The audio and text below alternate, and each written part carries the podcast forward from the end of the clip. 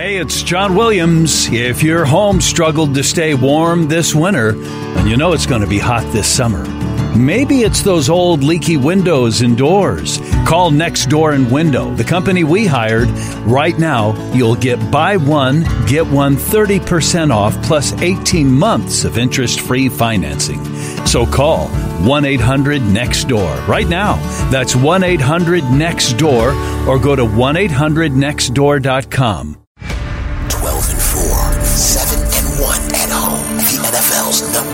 ranked defense. Defense 5 and 1 in the division, 7 and 1 in the conference. NFC North division champions. The monsters of the Midway are back. They give it to Hicks. He's in.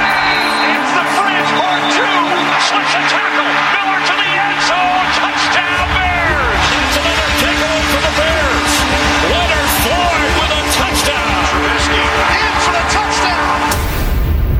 Obsession. Live from the Allstate Skyline Studios in downtown Chicago. It's the Adams, Hoge and Jahns. And toss in a little Mark Carman for pizzazz. Let's begin now. Wow, what an open. This feels big. This is the playoffs. I'm really uh, just thrilled to be able to sit with the, the two Adams, Hoge and Jahns, the podcast, coming live at you for the next three hours at 720 WGN. Was this the vision when you started the podcast that one day you'd be right here, right now? Yeah, one day at the place I work. uh, look, you know, we bring that type of playoff intensity all year on the Hoge and Jahns podcast. that's true. I mean, I don't care if it's February at the combine or April with the draft or August in Bourbonnais. But how this- often is it do you get to sprinkle in a Carman pizzazz? that not a whole well he did fill in for me last week Right. when i was in san diego nice job by the way That was awesome. That was a ton Yeah, of it was fun. fun. We uh, we we we celebrated a, a Bears win over the Vikings. I was talking with uh, Adam Jahns walking in here, Adam Hoge, uh, looking around for you. I, I, I- I have to uh, ask you if the Bears is the is the season the way it's at my desk no one knows that i, have here right? I, I didn't know that that existed either. Uh, apparently, so if the is the season a success, no matter what, they're twelve and four. They made the playoffs. Season success. Stamp it. No matter what happens on Sunday. Go. yes Yes. will it be hard to swallow sure but it was still a major success the step forward that they took this year Okay. All right. Show's over. They went 7 and 1 at Soldier Field. 12 and 4 I feel like they got to win on Sunday. You you win on you're at home. You're you're playing the Eagles. You're the three seed. You got the defense that's been rolling. You got a Mitchell Trubisky ready to go. You got an Eagles defense. I just I think that uh, from that point everything's gravy. But I, I do feel like I think the team feels like uh, you know we got this, Well, I this, think this the one team feels Super Bowl or bust. Do you That's really? where their expectations start. They're thinking Atlanta. Full on Atlanta. i think they are too Yeah. i think they have been for a while to be honest with you um, but I feel like we need to set some things up here first. Yeah, of all, yeah, I can- I can see there's- how- Well, well, there's He's bringing too much pizzazz. There's a lot of people listening here that don't even know what this is, if we're being honest. Uh, but Adam Jahns over here to my right in uh, in your heads. Just try to picture that on the radio. Uh, he and I host a podcast all bear season long. It's called the Hoge and Jahns Podcast on WGNRadio.com. Um, up to three times a week now. We go three times a week once they're good. And, and, and so we're here, Bears playoff special. Mark Carman's going to be in for the entire time, too, kind of helping us guide uh, the, the deal here. Yeah, and the phone number's 312 981 7200. We'd love to hear from you. which is important because we have a lot of listeners I know from our podcast that are excited that we're on the radio here tonight. Um, so there's there's there, they're not used to calling in live. Our podcast listeners aren't because it's a podcast. You can't call into a podcast live. We have a great voicemail line that our guy. Joe Romano, who's also here and is part of our podcast every single week. What's we up, doing, Joey fellas? Jojo? Yo, what's good? See, I got this friend named Joey Jojo Junior Shabadoo. That's the worst name I ever heard. Oh, Hi, Joey Jojo. Joe does a phenomenal job on the podcast and on the Steve Cochran show, and he stuck around all day just to be here for this special event. which is huge. Should get a raise and more, maybe a pizza. I I love the voicemail segment on the podcast. One of my favorite things to go. I mean, it's I'm like, are these people real? It's unbelievable. There's so many calls and they, and they have got you know from all over the country. It's it's uh, you you guys should be you guys should be th- honored, thrilled, the whole thing. Well, we're hoping to hear from him. Our guy Bob Dabrowski. Oh, he's probably already called. I, I hope so. Is he on? Is he on hold already? Yeah, I had, to, I had to screen him. screen him. Okay. Anyway, Uh, we're here. It's live tonight on the radio, and we're going to be three hours of Bears goodness. 312-981-7200 Bears in the playoffs. Hoge and Jahns from the podcast to the radio for the next three hours. Uh, my name is Mark Carbett. Sit along here. So uh, you you guys have been hanging out all week at Halas Hall. The vibes. Uh, every time I listen to Matt Nagy talk this week, I feel like there's just a very positive, excited routine. This is routine. This is what we do, but we're ready to go. It's not routine though. Did you? It, it does feel different. Well, the actual routine has been the same. Yes. but yes. The, The- vibe is different. first of all, they seem incredibly loose. Yes. I mean- They- they're still playing cards. They're still playing basketball. They're still throwing basketballs at us if we happen to get in the way. But it just feels different. It's the playoffs. Yeah, and, and I think they acknowledge that it is one and done. So there is a difference there. But honestly, you know, the routine is uh, uh, the only difference, and I was a little surprised by this because Matt Nagy spent so much time talking about how he wants to keep everything the same, is that he switched up the captains. Uh, they voted on captains for the entire playoffs now, as opposed to That's just I mean. going week by week with the with the coaches selecting them. The players actually voted the captains. It's Mitch Trubisky, Cody Whitehair, Khalil Mack, Akiem Hicks, Tarik Cohen, and Benny Cunningham. Benny Cunningham. So that's gonna that's different. But um, otherwise, I think the actual routine this week's been the same. And he's done this in in prior stops. That's where what Matt Nagy witnessed this come playoff time. They they switched up Andy the Reid. captain. It's Andy Reid. It's Andy Reid. He's doing what Andy Reid does, and it works. So but, why but not? the past few weeks, you've had guys like DeAndre Houston Carson and Deon Bush and Pat O'Donnell walking out there for the coin toss. So this whole unity team, th- this this team that he's built, this this boom team, it's for real. But you needed to establish some leaders. Uh, you needed to change the routine, I guess, a little bit. But but you're right. They've stuck with what they, what what has worked for them throughout the, the regular season, but you could sense a different vibe there. They know it's one and done. Stacey Dales from the NFL Network is going to join us uh, after the uh, 7:30 news. We'll also get a hit from Philadelphia with Zach Berman from the Philadelphia Inquirer in the eight o'clock hour. What what I really want to hear from uh, our listeners is the trust level that you have with Mitch Trubisky, the quarterback, going into his first playoff game Sunday against an experienced Eagles team that won the Super Bowl. Uh, and and does it matter? You know, one thing we talked about on the podcast this week, uh, which you can go back and listen to at wgnradio.com if you want. Please subscribe. We appreciate you doing that.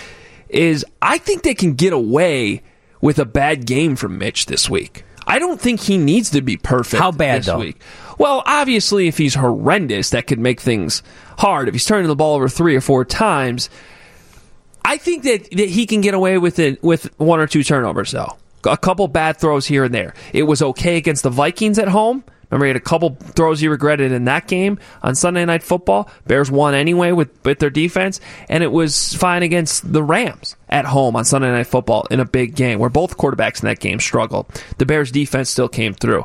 I'm not saying they can win the Super Bowl if Mitch Trubisky plays that way throughout the the, the playoffs, but I think this week at home against this Eagles team, he does not have to be perfect.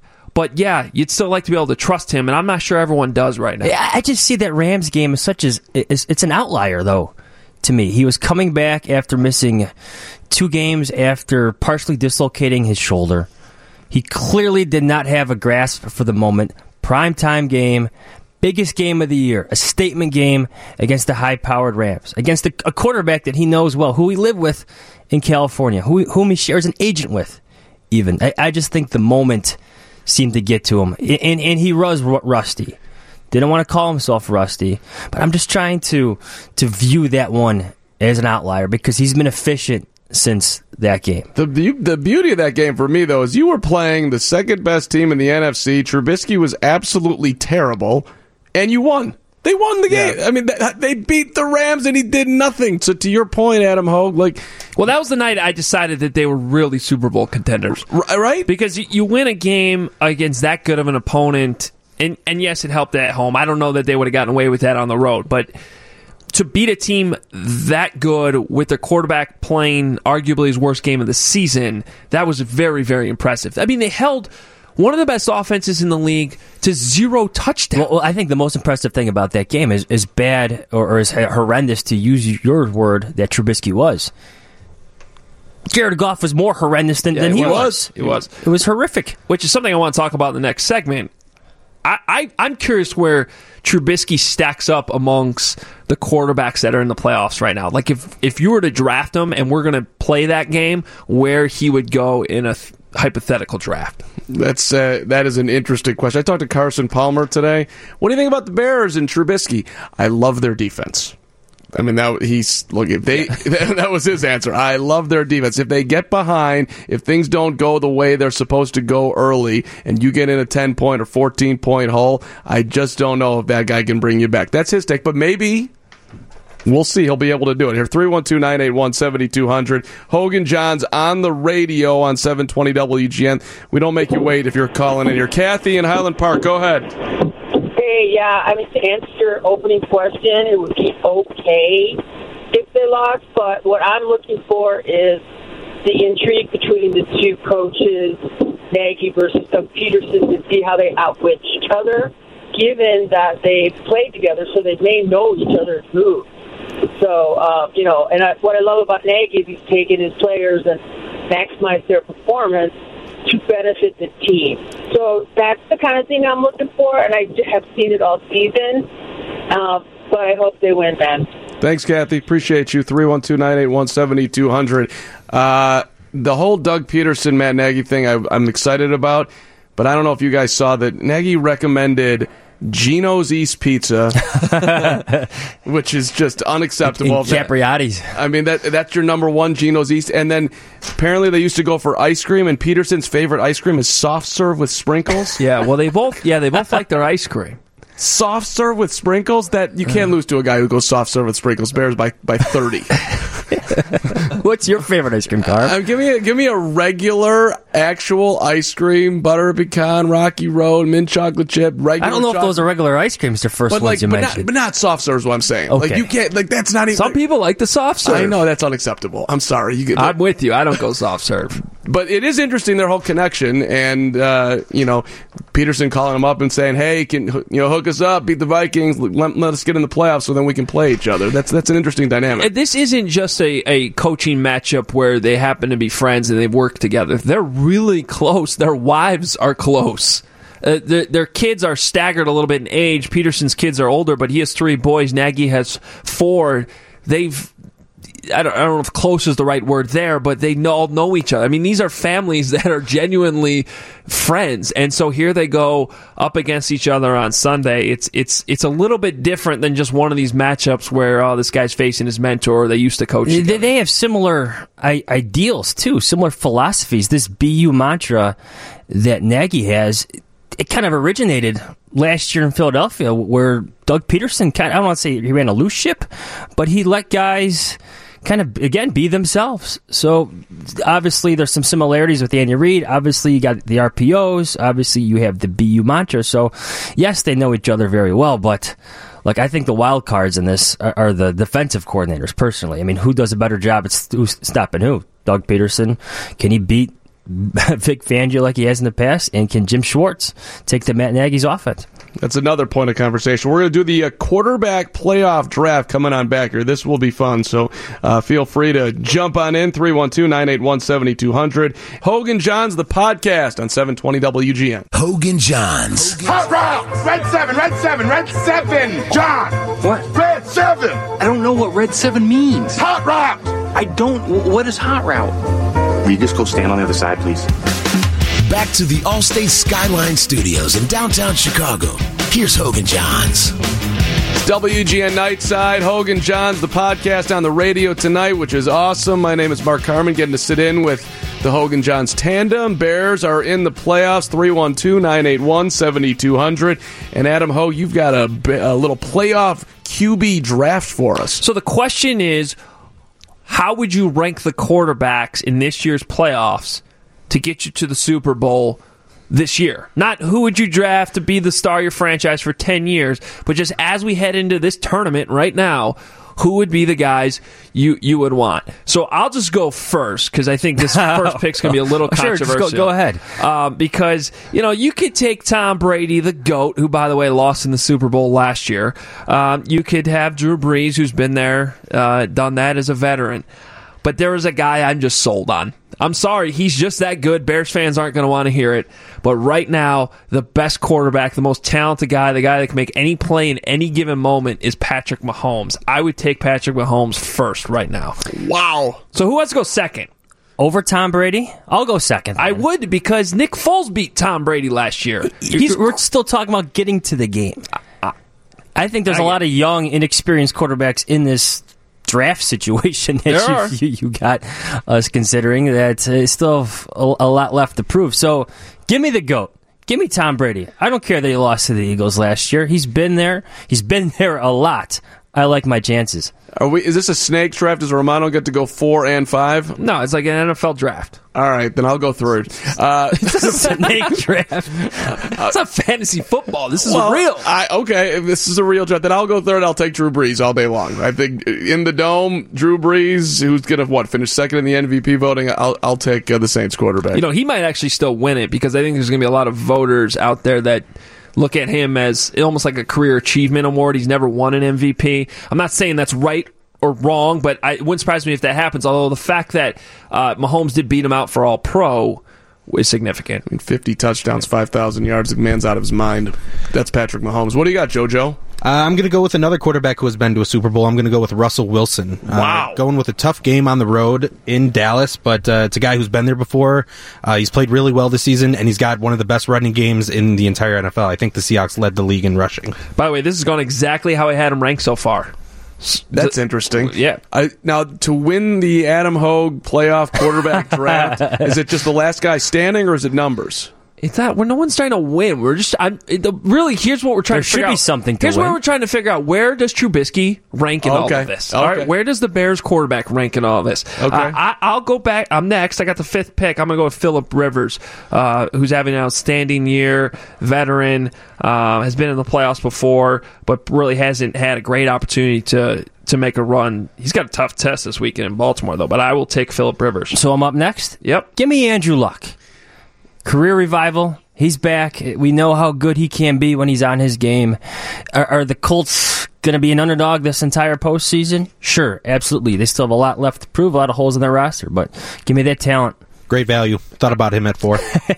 I oh, I again, this is going exactly how I had it ranked. I had Andrew Luck six. This is where I think it gets really interesting, though. No, so this I am debating here, but I, I'm going to go with the guy that he started out slow this year. He was going to be the MVP last year before he got hurt. I'm going to take Deshaun Watson and uh, roll with the Houston Texans, your three seed in the AFC, to beat uh, Adam Jahns' Andrew Luck Colts on Saturday.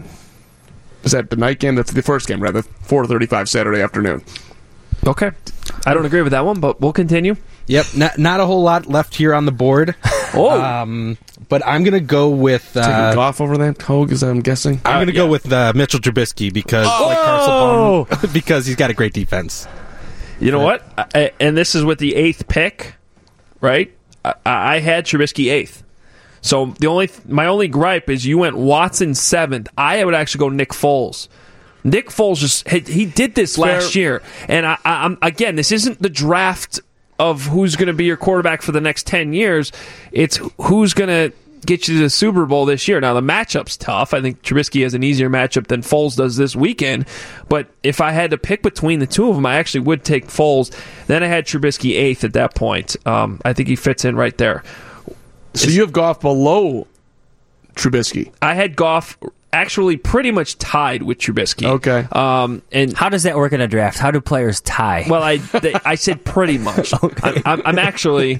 Uh, well, he just took Trubisky, so he made my decision Okay. easier. But I'm going to go with Goff here. You know, really, I give the edge to Trubisky because of um, you know just the last few games. Trubisky bounced back really well from that tough game against the Rams. We'll get into a little bit more of that later, but. Goff didn't necessarily. He actually had a couple mistakes the following week against the Eagles, and I think Trubisky's been better the last month of the season. Anyway, I'd go with Goff then after Trubisky. Uh, I guess that would be number nine. So who do we have left here? Dak. You, you Uh, I Dak would- Prescott, Nick Foles, or Lamar Jackson. Mm, mm, mm, mm. Nick Foles. Nick Foles. He, he's been there. I I don't trust them to do it two years in a row. It seems too magical, too good to be true. I, I know everybody in Philadelphia believes in him, but maybe maybe it ends this weekend here in Chicago. I'm taking Dak Prescott. Guys been playing great the second half of the year. Well, and I think the, Cow, the that game's a, they're- these games are awesome this weekend. Seattle and Dallas. I agree. Great game. Mm-hmm. Colts and Texans. Great game. Chargers and the Ravens. Great game. And Bears and Eagles. Route Bears forty. Eagles ten. Beat down. Uh, last pick in the draft, I will take Tom Brady's backup. Was there a Boston accent there? Yeah, he But- did a little Hey, Tommy. Tommy. I think the only quarterback, though, to your like the whole where does Trubisky land, Adam Hoge? I think the only quarterback that you can definitely say that like every GM would take over uh, would with Trubisky is definitely in front of is is Lamar Jackson. I mean, I think that's it, right? Uh, you know, He's just a different threat than all of them uh, on the board. He's just different. I actually saw something earlier this week. I'm trying to remember where that was. But someone did like a power rankings of these quarterbacks and had Lamar Jackson higher than Trubisky, which I find hilarious because uh, the, these same national people, their knock on Trubisky is that he runs too much, and then they then they put the running quarterback ahead of him. Right. It, It's it's just it's come on. All right, we need to get to Stacey Dales. Yes, and let's take quick time out here. Do we have a break for news? We do. All right, quick time out. We'll get to Andrea's news in two minutes on 720 WGN. Hoge and Jahns. Breathtaking in football. That's what Maryland does. Let's get you back to Hoge and Jahns live from the Allstate Skyline Studios in downtown Chicago.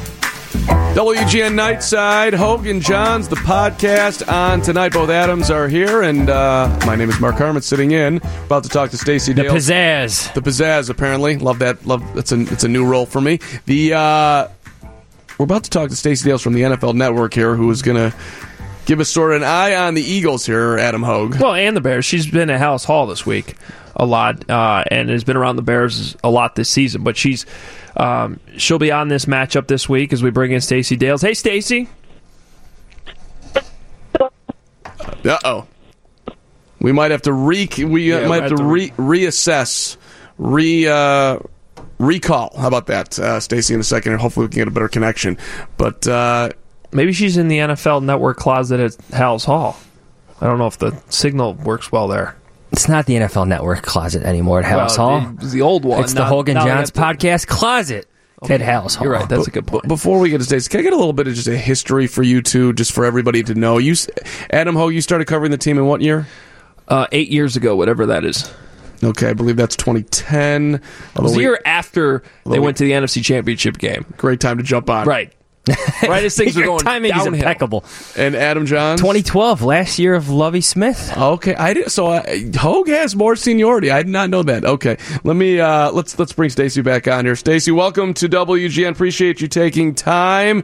And uh, yeah, you get to be on the Hoge and Jahns podcast on the radio. That's a huge thrill for you, I'm sure, right? Well, I mean, it took a whole season, you guys. What, what's up with that? No, the Bears making the playoffs, I guess. I Yeah, don't yeah. know. That, that's our fault. That's our fault. Well, Stacey, you've been. No, it's great. It's great to great to be on with you guys. Obviously, it's you know an exciting weekend here in Chicago, and um, you know, first and foremost, uh, a lot of respect for you guys. Um, you're you beat all the time. I don't think people understand the rigors and and the uh, you know the efforts, and and you know it's exciting for us that live in Chicago because it's been so bad for so long, and and now you have Matt Nagy, who's just incredible. And I'll be on the field, guys, tomorrow for my first report at eight o'clock. So can't wait.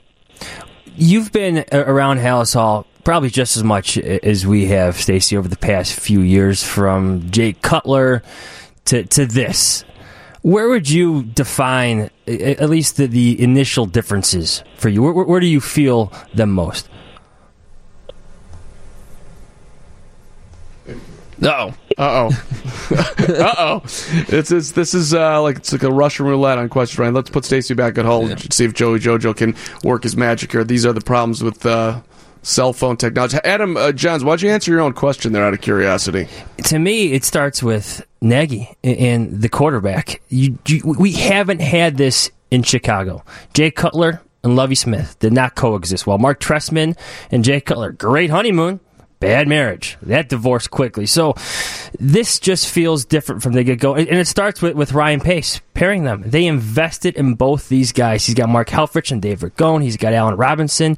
He's got Taylor Gabriel. He's got Anthony Miller. He's got Trey Burton. The list goes on and on and on. This is a different era for the Bears. Well, I'm sure Stacey would agree. I mean, she's all around all, the whole league too, but you have to have the right people. You know, like just look at the Jimmy Butler thing that came out today. So he's in another new place and now he's mad at somebody else. Like you have to coexist. You have to have people who are willing to coexist. And that's been important for Ryan Pace since he got here. It's just, I think it took a while to find the right pairing because it, it, you just, you can't just always have your pick. Well, it took him a while to find his pick, his, his quarterback. Marcus Mariota, no. Carson Wentz, no. Mitch Trubisky, finally. It took some time, but that's when the rebuild really took off, finding that quarterback. 312-981-7200. I want to jump on in here. Like, when did it, as you, first of all, from a Bears fan perspective, just curious if the season is a success is one question. Two, when did, are you, are you more in love? I want to ask that question. Are you more in love with the head coach, Matt Nagy, or more in love with Mitchell Trubisky? Because that's, there's a lot of Trubisky love out there for those who are on his side. And the other thing that I, I want to ask with Adam, with, with, with Nagy and Trubisky, to me, they're like the same, as far as they're both football, football, football, and like you can say what you want about Mitchell Trubisky, but he's giving you everything he has every single day, and I see the same thing with the with the head coach. Yeah, and and I think if you're a fan, you got to like both of them. Now, which one would I feel more confident about at this point, having the most success down the road? I'd lean towards the head coach right now with Matt Nagy because I mean, other than a couple decisions here and there, maybe the settling for a 53 yarder in Miami, and and maybe a couple things here and there. I mean, he has really been spot on throughout the season, very consistent in his messaging, and honestly, I think it, it, it's actually pretty easy to look bad as a head coach on game day with all the decisions that you have to make throughout an entire game. And he's had very few of those moments this season. And I think that that matters. Whereas Trubisky's been a little bit more up and down throughout the year. Are you telling me he didn't challenge a touchdown that turned into the, a change of possession No, for that- your rival? No, that he did not. That, that did not happen. It- just in terms of Trubisky, like one of the biggest knocks on Cutler was, was the time spent in the building. And look, I think some of his positive characteristics, some of his positive attributes were overlooked. But Mitch Trubisky is, is different. There's a different type of charisma there. It almost seems more natural. People see what he's doing. People see how he carries himself, really going from meeting to meeting to meeting. He's different. He's a different breed of person. Let's try uh, Stacey Dales one more time here, see if we can get a good connection for the finish here. Stacey, welcome back to WGN. This is the winner. I can feel it. I feel it, guys. Sorry about that. Some bad connections out here. That's all right. But Stacey, you, you're not only around the Bears, but you get to kind of see these relationships across the entire league. What has impressed you about Matt Nagy and Mitch Trubisky and that bond that has been formed this year? Yeah, you know, it's a great question, and, and to, to the original question, I think it all ties in. You know, it, when you when you say what what's the difference been? I mean, it's just been, a complete cultural shift. And when you're in locker rooms around the league, you guys, and and you walk in those locker rooms, there's a palpable energy of a winning team or a losing team, and it all starts with the leadership. It starts with the head coach. I've I've said several times this year, the Bears remind me of the Eagles last year. They remind me of Dan Quinn's young Atlanta team that went to the Super Bowl. They remind me of the Seahawks when Russell Wilson took his team to a Super Bowl. They have that sort of naivete, if you will, and it starts with Nagy. I mean, this guy may be the most positive coach I've ever been around. He motivates me. You know, and, then you go to the quarterback, Mitch Trubisky, who wants to win as bad as a player, you know, as much as a player that I've witnessed and he's put in the work. And what, what I think is really interesting, you guys, and you know this as well, Nagy has admitted this week that Mitch is just now figuring out the identity of this offense. That's kind of scary when you think about it if you're the opposition, because it's taken, we're now ostensibly week 18 of the NFL season as we get ready for this playoff game, and Mitch is now learning and figuring this thing out in terms of his progressions first, second, third down that's remarkable to me. Stacey, I know you spent some time talking to some Eagles players this week. What do they think of this Bears defense, which is statistically one of the best in recent history? Wow, all three phases. I, you know, I talked to a great, you know, receiver Nelson Agholor um, on the phone a couple days ago, who had the two touchdowns last week uh, against the Redskins, and just the amount of talent from the front to the back of the defense, and you know how detailed they're going to have to be in terms of their route running. I mean, the end of their routes um, and the communication with Nick Foles because this Bears defense, you know, you know, he talked to me about the front, obviously, the linebackers, and then he went to the secondary. And, you know, I, I think Eddie Jackson's going to play, you guys. I mean, he told me that in the locker room this week. He's most likely going to play. Um, so this will be a task. This will be a task. And I think the big thing for the Bears defensively, you know, in, in, in talking to them this week is you can't give up the big play. And, you know, Vic Fangio said it, the defensive coordinator. We have to keep these guys in front of us because Nick Foles thrives on that deep football down the field, which really hurt. Uh, you know, it really earned him a Super Bowl championship last year with these Eagles. You better have another. the You better have another plan for Sunday. That's not happening. Well, th- but that is one of the things about this matchup. I mean, the Bears don't really give up big plays like that, and they haven't as long as the pass rush gets home. We're talking to Stacey Dales. You see her all the time on the NFL Network. You can follow her on Twitter at Stacey Dales. You mentioned you're going to be starting your hits tomorrow early. You're going to be covering this game all weekend. Stacey, what are some of the uh, unanswered questions that you still have that that you'll be trying to figure out between now and when that ball gets kicked off at 3:40 Central Time on Sunday? I think it's just experience, guys. I mean, you have a first year head coach and a second year quarterback, and I think Matt Nagy's going to learn here. And it's you know, you, we go back to that week one loss in Green Bay, and he talked extensively about all the things that he didn't know going into his first head coaching game. Really, I mean, you know, calling the plays for the first time as the head coach, and et cetera, et cetera. And now it's the playoffs, and he, he said this week the intensity it's not even close to what the regular season is. So I'm anxious to see how Nagy comes out and how aggressive he is. We know he loves to do the, you know, these gadget plays, this unique stuff with with his defensive players going to offense. You know, when when Nick Kwiatkowski's catching touchdowns, I mean, is he going to do that stuff on Sunday against the Eagles? Is he going to be risky like that? I think he will be. And then just to see Mitch's poise. I mean, this atmosphere, guys. Can, can you imagine this? This is going to be electric. I have goosebumps. I've had them all week. I'm super excited. If this goes the way of the Eagles, Stacey, what will we be talking about after the game on Sunday? Oh wow, what a great question! If it goes the way of the Eagles, I, I think we're going to be talking about experience. I think we're going to be talking about Doug Pederson won a Super Bowl last year. Nick Foles did it. Nick Foles is outstanding in all four of his playoff games. Guys, he has a plus 100 passer rating.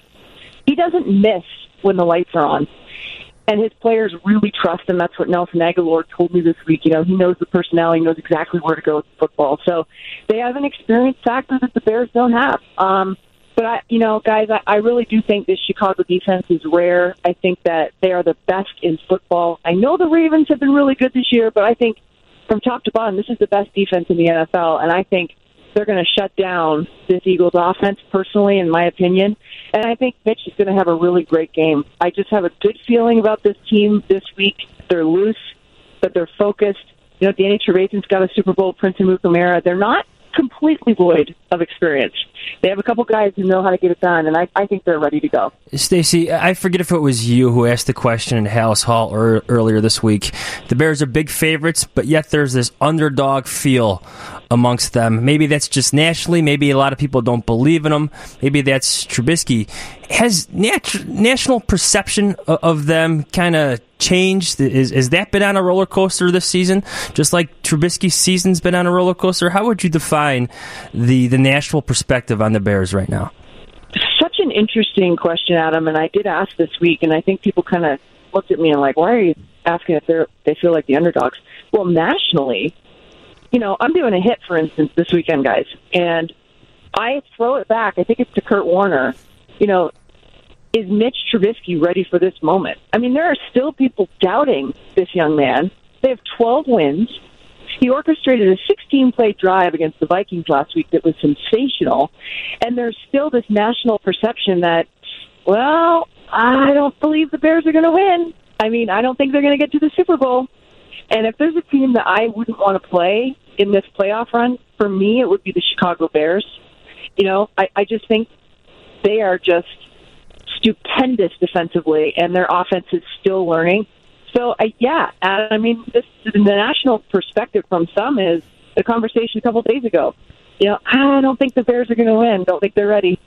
I mean, so if that answers the question, right? And, and- I guess to be fair to that perception, it's on Trubisky to change it.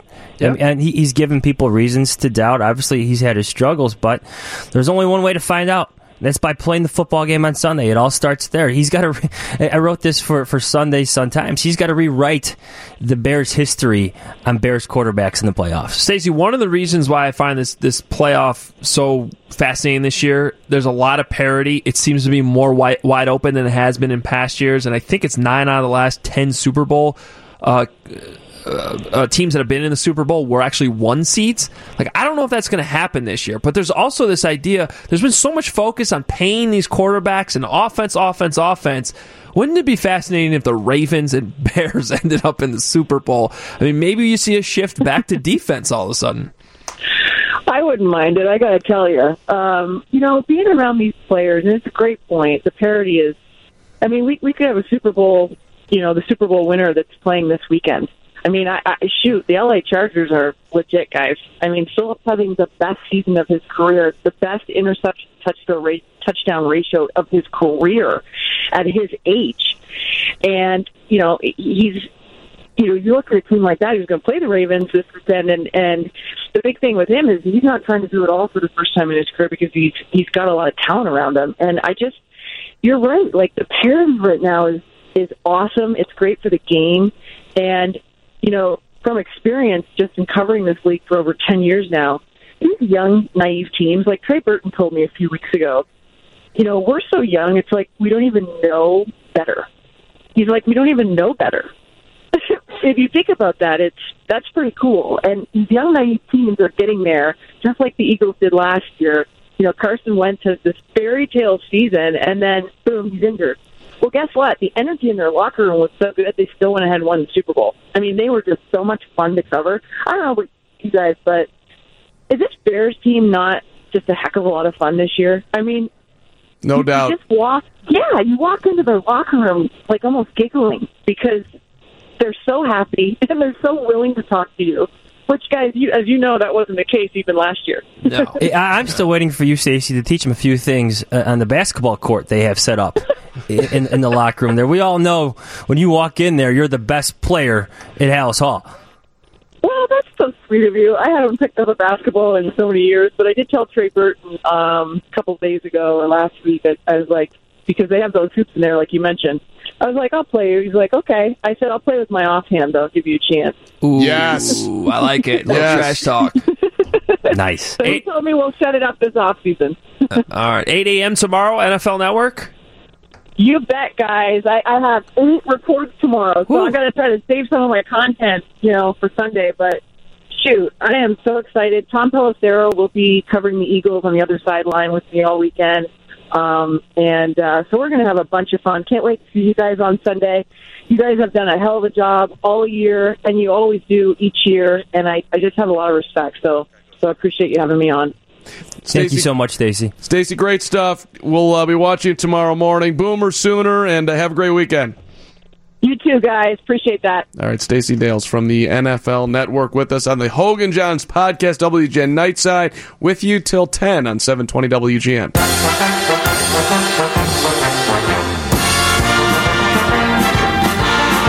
WGN Nightside, the Hoge and Jahns podcast. Adam Hoge, the uh, the Bears All Pros were named today. One name not on there. I was kind of surprised. Yeah, Akiem Hicks did not make it. Snub. You know, it's tough the way they have this set up. You got your edge rushers and then the interior linemen. So There's a flex, though. I know I don't get It's it. like a fantasy It- it's- team. it- well, and and and speaking of that, Tyreek Hill, first team flex, second team wide receiver. Well, If what? this was a fantasy on- team, that would not work. How are you on two teams? Um, but that's just the way the voting goes. So interior lineman on the first team, Aaron Donald, Fletcher Cox. Okay, fine. But then Chris Jones and J.J. Watt are the interior linemen on the like. J.J. Watt's not an interior lineman. He's an outside defensive end or an edge rusher the way he plays. So I, I it, the way this is stacked up, I don't I don't necessarily like it. Uh, but meanwhile, Khalil Mack, Kyle Fuller, Eddie Jackson, and Tarik Cohen gets in there as a punt returner too. Four all pros. That's that's incredible for the Bears. Well, it just speaks how far they've come in, in their roster construction.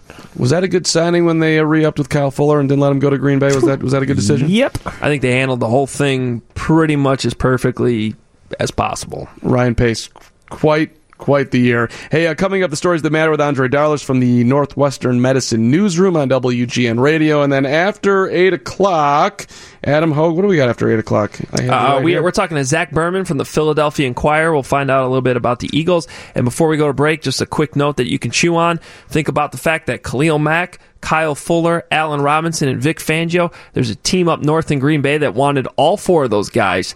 Ryan Pace won the battle for all of them. Talk about changing a season. It could have been a lot different. Executive of the year. Who are the Packers playing tomorrow, Sunday? Um, I think they're on a golf course. You know, I was near Torrey Pines last week, and maybe they could play there. That's ex- that's a great spot for him. Seven twenty WG.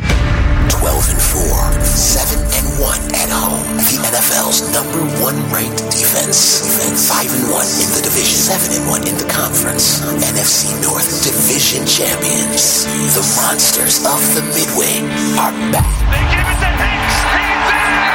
It's the French part two. Slips a tackle.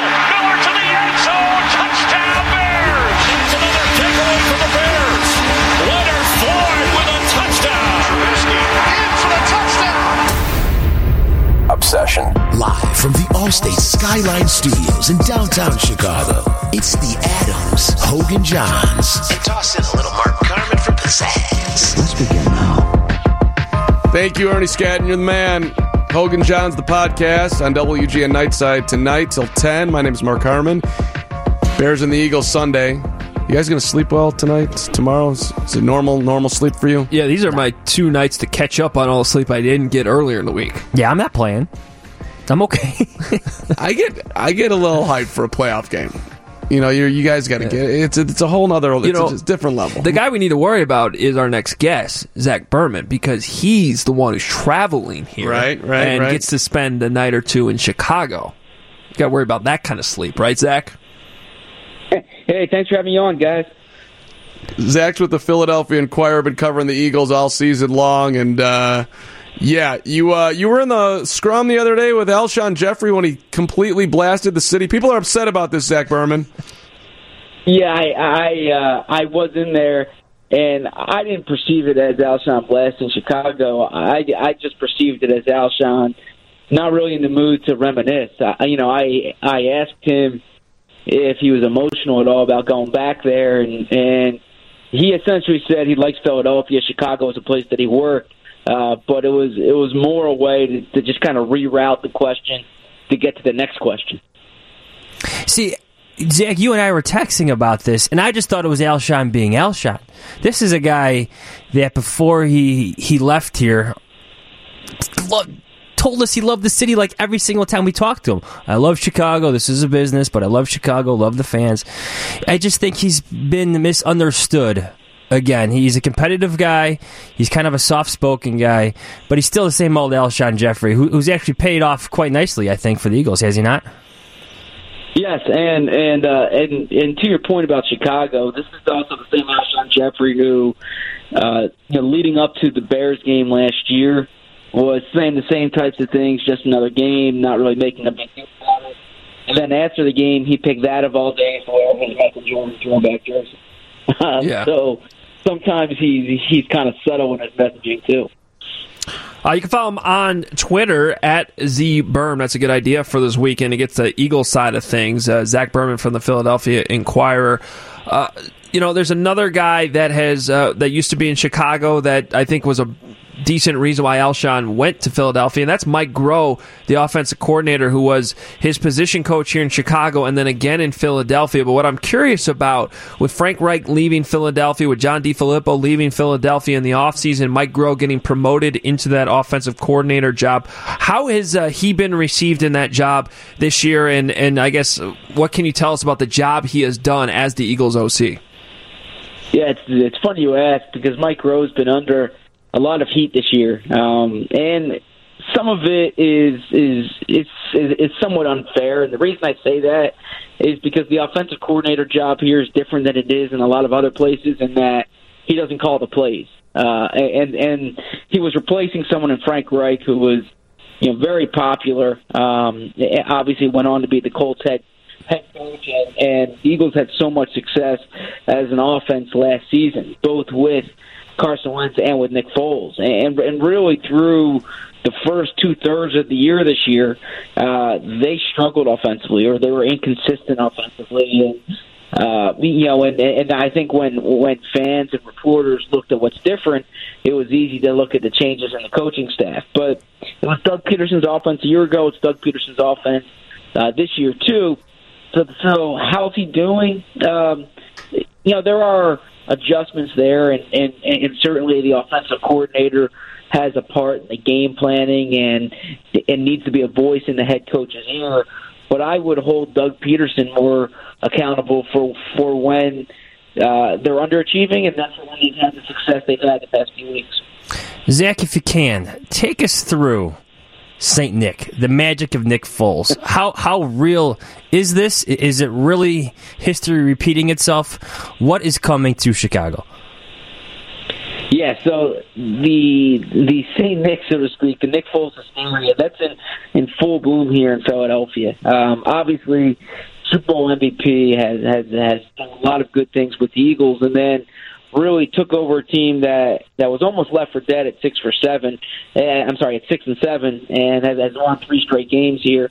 Uh, what he's he's doing is is first off, he's an extension of Doug Pederson uh, so really, those two are in tune. You saw that during the playoffs last year. You're seeing that this year. He's taking more chances downfield giving his skill players a chance to make plays on the ball. Alshon Jeffery, especially. You look at Alshon Jeffery's numbers they, in, in these past three games. Um, he's five plus catches, 100 plus yards per game. Uh, and a lot of that has to do with Nick Foles giving Alshon a chance to make plays on the ball, um, and, and and really the team's rallying around him. And, and there's there is something about Nick that that is that intangible quality uh, that players and fans gravitate toward. That being said, uh, I, I've covered Nick's entire career in Philadelphia. The first few years and then when he came back. And there's been games with the bad Nick Foles too, and and you can't dismiss those. And that's what I'm real curious to see about Sunday when you see a defense that turns the, that you know can force turnovers at the rate the Bears do. Um, that's an area that, that Foles has struggled with. It's six multi-interception games in his career. He's one and five in those six games. So I'm real curious to see if that happens. Well, let's flip to the other side of the ball here, Zach. And Philly's given up 269 yards a game through the year. That's third from the bottom in the league. Is Mitchell Trubisky going to have a huge day here? Are those are those stats? If you haven't watched the Eagles all season long, is it not as easy to throw on Philly as the stats would make you think? Yeah, I, I don't think it's as uh, it's as easy now as the stats would would make you think. They had a period there in the middle of the year, especially when they just had so many injuries in their secondary, and they were just trying to figure out what to do on defense. You know, for instance, Cre'Von LeBlanc, a player who Bears fans know, you know, the Eagles signed him off the street, and he was playing the next week. Um, and and and you know they've they've lost four of their top five defensive backs going into the year. Uh, with that being said, they've they've really started to stabilize things in these past few weeks, and uh, they're they're coming off an outstanding performance against Washington, albeit an undermanned Washington team, but you know they shut out Washington, um, and you know the the key for the Eagles' defense, especially their pass defense, if we're talking about it, is is the pass rush. If if they can win at the line of scrimmage, they're going to be tough for Trubisky. Uh, and Fletcher Cox, especially, is the player to watch there. Career high ten and a half sacks this year, has six and a half sacks during the month of December. So he's he's really hot, and then, you know that's a matchup you need to watch because if they can win at the line of scrimmage, it's gonna be a long day for Trubisky. If Trubisky has time or he can extend plays, that secondary can be picked apart. Zach, give us an idea of the injury situation going in this game. You know, for the Bears, the all eyes are going to be on Eddie Jackson, who uh, we think is going to play, but um, it is technically a game time decision. The Bears all pro safety. On the Eagles side, though, looking at the injury report, I mean, there's a few big names on here that are questionable. Jason Peters, left tackle.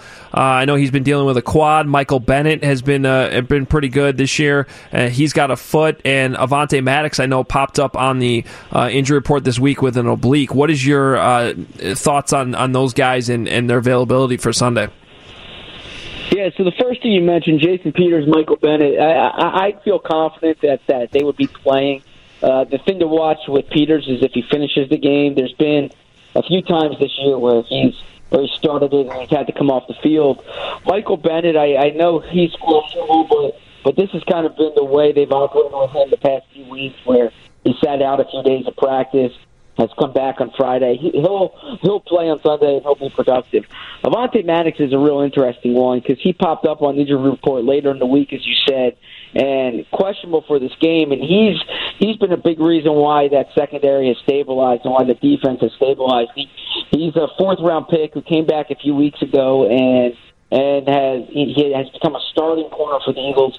Started at safety earlier this year. Has been one of their more productive players. Has been a surprise on the defense, and if he can't go, that would be a problem. Um, so that's the player I'll be watching pregame is, is to see how how Avonte's looking. From all indications I've heard, he'll be good to go Sunday. Uh, but you just want to see kind of the quality that he's playing at. Zach, we spend so much time dissecting Trubisky here, and even dissecting the criticism of Trubisky here. I'm curious, what, what are they saying about him in, in the Eagles locker? What what are the defensive backs saying? What's Michael Bennett saying about Mitchell Trubisky?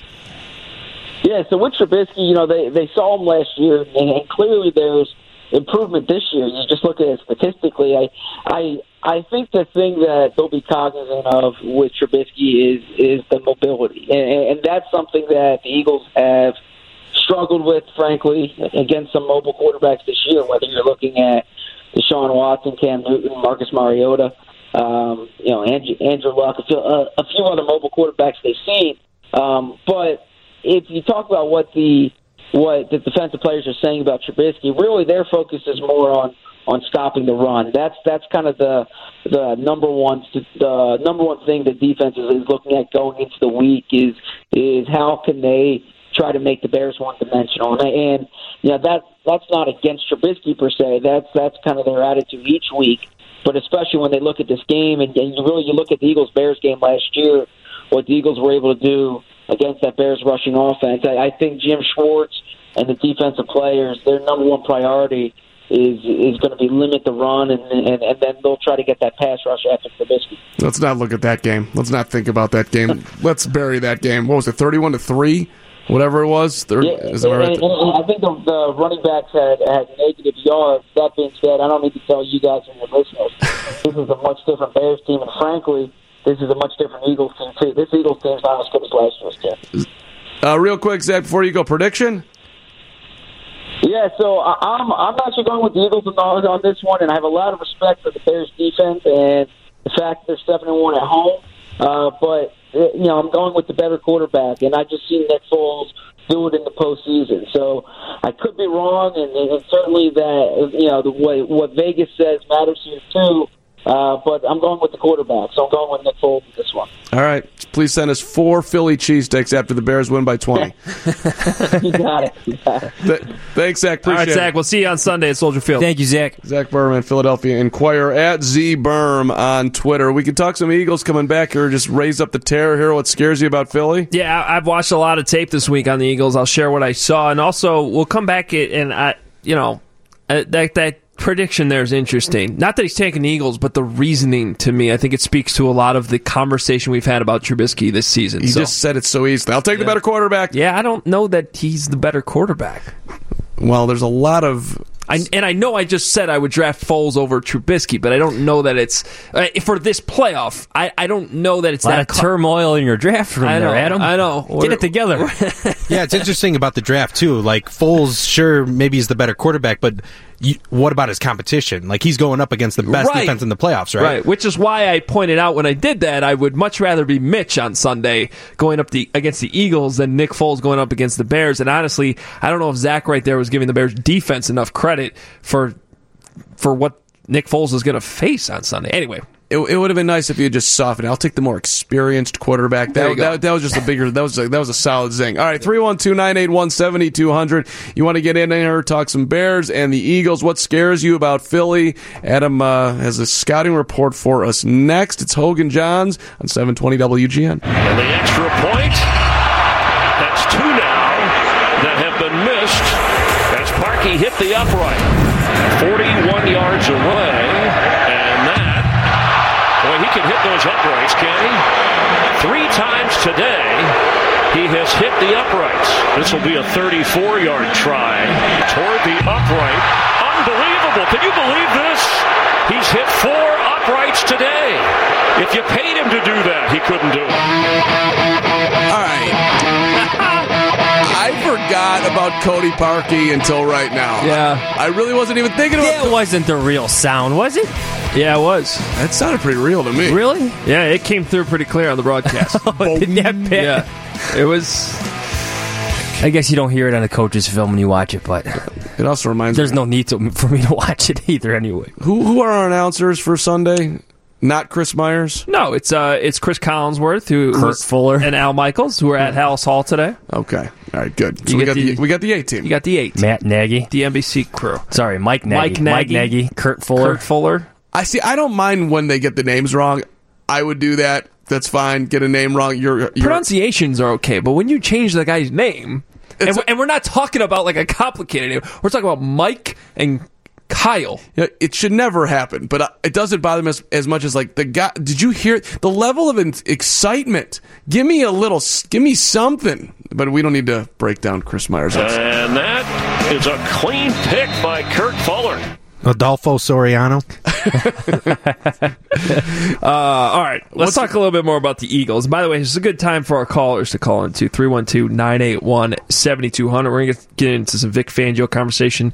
Um, but I'm curious from our listeners, what worries you this weekend the most about the Eagles? Is it Nick Foles, uh, or even it's just stuff on the Bears side? Maybe it's Cody Parkey. Um, and by the way, Bob Dabrowski doesn't call in in the next uh, you know hour and a half, uh, we're we're canceling the podcast. I was going to say It's- he's, it's not gonna you know, exist He's going to be on a voicemail ban for sure. In all seriousness, He's going to get a, a playoff suspension from the voicemail line, Yeah, which might, up- might wake- be harsh, but I mean, now I just want to hear Jabowski and just to feel Jabowski. to feel it. Uh, that's my Chris Myers. 312-981-7200 is the phone number.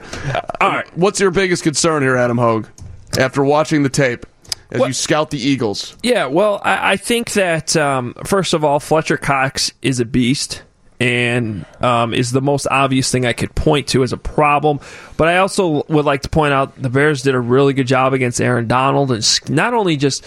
Um, you know James Daniels one on one a couple times, but they schemed so much towards knowing where Aaron Donald was on every single play.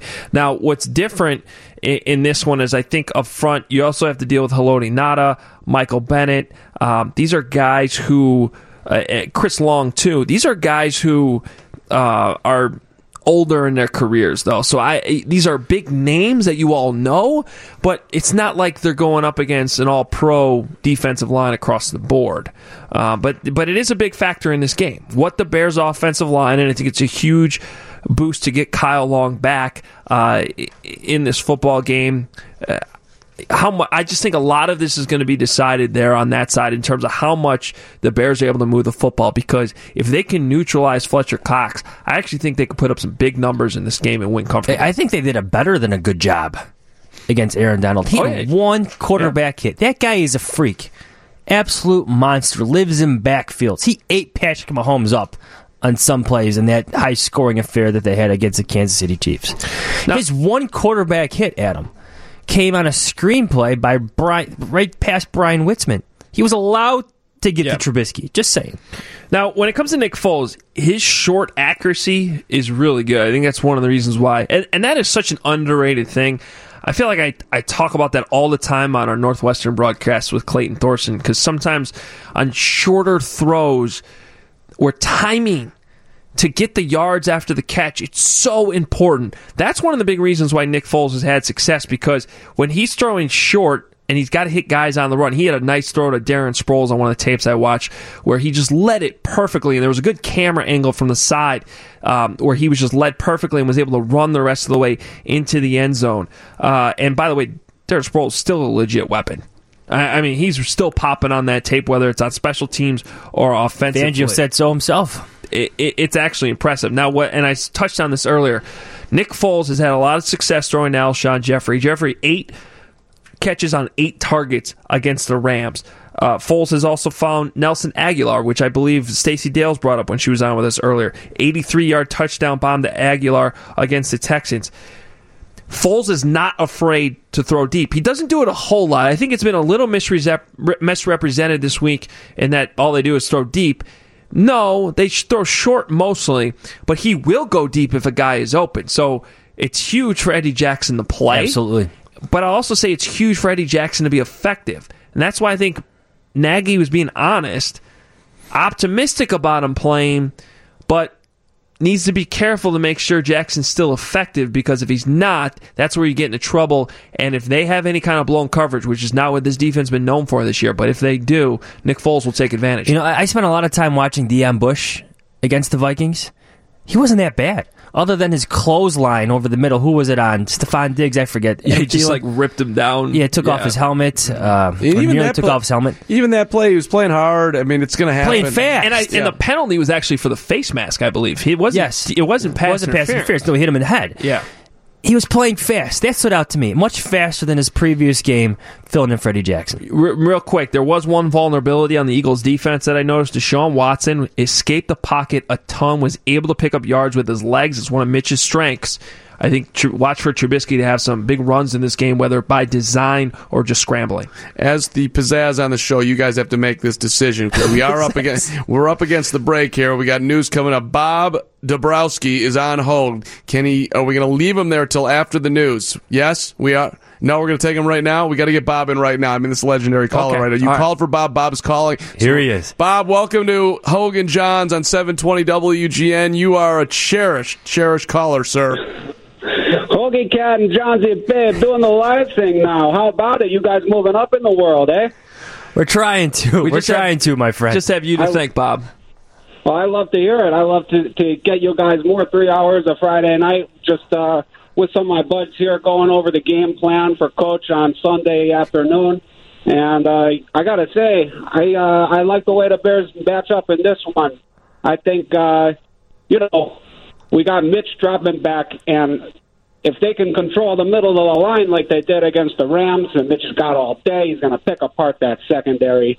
And uh, you know their offense don't scare me against this defense. We got Khalil Mack and uh, we got Akiem Hicks. He's going to be playing angry. That dancing bear is going to dance in the backfield all day night.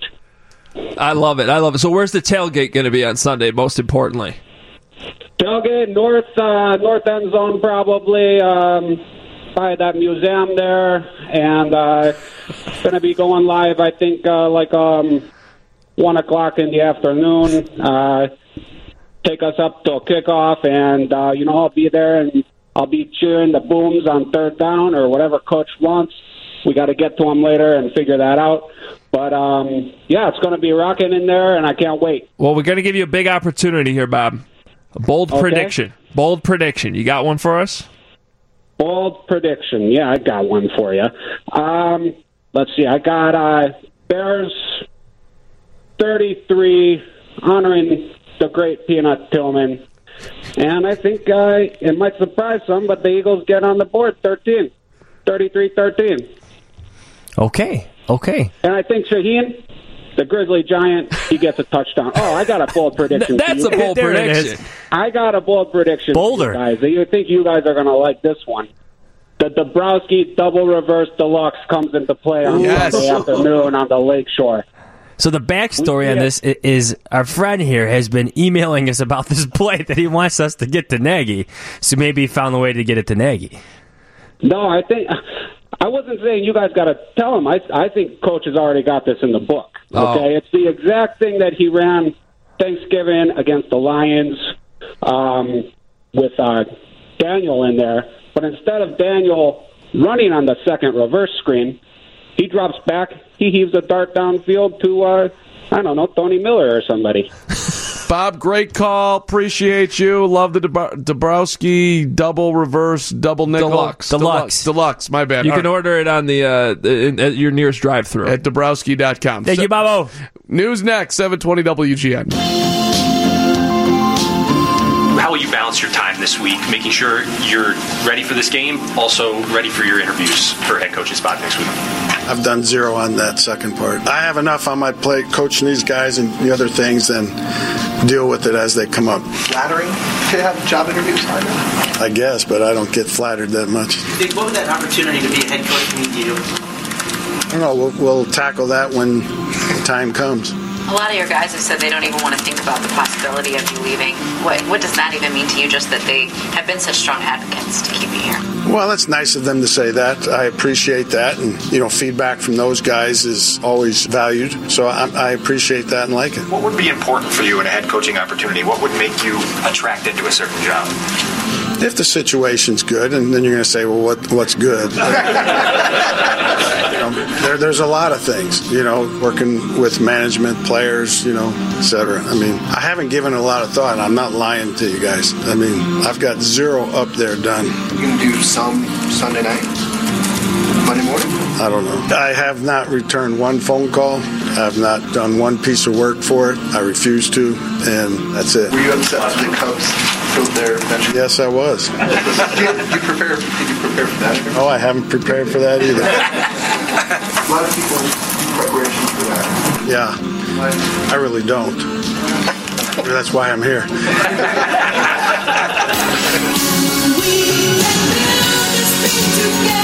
Standing strong forever.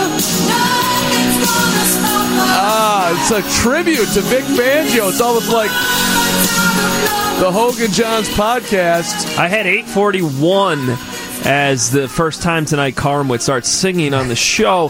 So it, if we officially hit the over. It's the pizzazz we needed, though, Adam. He is the pizzazz. I was singing the whole every quote there with the song underneath it. That was a great job by Joey Jojo. I, I was feeling it. Uh, okay, so you're listening to Hoge and Jahns, the podcast. Uh, they're allowing Mark Carman and me to sue in with them. It's WGN Nightside. Process all that on 720 WGN 312 981 7200. The Bears are in the playoffs. We're usually a podcast you can hear three times a week on WGNradio.com. Bears special tonight. They brought us in. We're having fun. I, I you know, uh, this is one of the things that's sort of a sidebar to this big playoff game. Journalism words. I like it. Sidebar, yeah. Sidebar. I mean, it's a big story for this franchise right now. Is Vic Main item. Fangio going to be the defensive coordinator next season because he is so important to, to this team right now, and he's going to be doing some interviews either Sunday night or Monday morning. I know Pat Finley was trying to get the exact itinerary there and what the sound you heard. Um, Zero. Zero. Zero. Pat sits right under the microphone at Halas Hall. You can't ever hear a question he asks, actually asks. That's the softest questions ever asked in the history of the world. But if there's something worth laughing at, you hear it cl- clear as day. Yeah, I appreciate Patrick I just, I just, you say that with the biggest I- smile. well, because I'll, I, will see him, uh, you know, asking questions at Bears press conferences. Then he's sitting in the front row at a Northwestern basketball game. He's got the family out there. He's always smiling. I just, I just like a nice, friendly Patrick Finley in my Bears coverage. Matt Nagy had fun with him again today. Oh, Pat, it's Flannel Friday again. Called him a lumberjack a couple weeks ago for his flannel shirt, and it's become a theme at Halas Hall. Uh, we would love to hear some Bears fan enthusiasm as we build towards the game here on Sunday. Like, how excited are you that the Bears in the playoffs? Just, uh, I'd like to hear some Super Bowl calls coming in here. We're going all the way 312 981 7200. And Vic Fangio perhaps leaving, which I, he's, he's at least going to be interviewed. I don't think he's going anywhere. I don't, I don't think you guys do either. But uh, I, I look, you know, as we start the Fangio conversation, one of the great things that Matt Nagy did coming over here was not being intimidated by that guy and paying whatever we got to pay him. I want that guy as my defensive coordinator. Well, it, it, one of the things we learned too, talking to Doug Pederson this week, is that Andy Reid is not very open to you taking his other assistants with him to whatever job you take. So, um, and on the defensive side of the ball, I don't know what kind of contacts Matt Nagy has. I'm sure he had some ideas, but it was pretty obvious that he was walking into a job that was very established on one side of the football, not only with the coordinator, but the coaches he had underneath. Vic, Vic Fangio leaves. Ed Donatell probably leaves. There's a whole bunch of guys down the line that could have left with him. So, and he's coming in the first job he's ever had as a head coach. He's got to build an offensive staff when he knows he can't bring guys with him from Kansas City.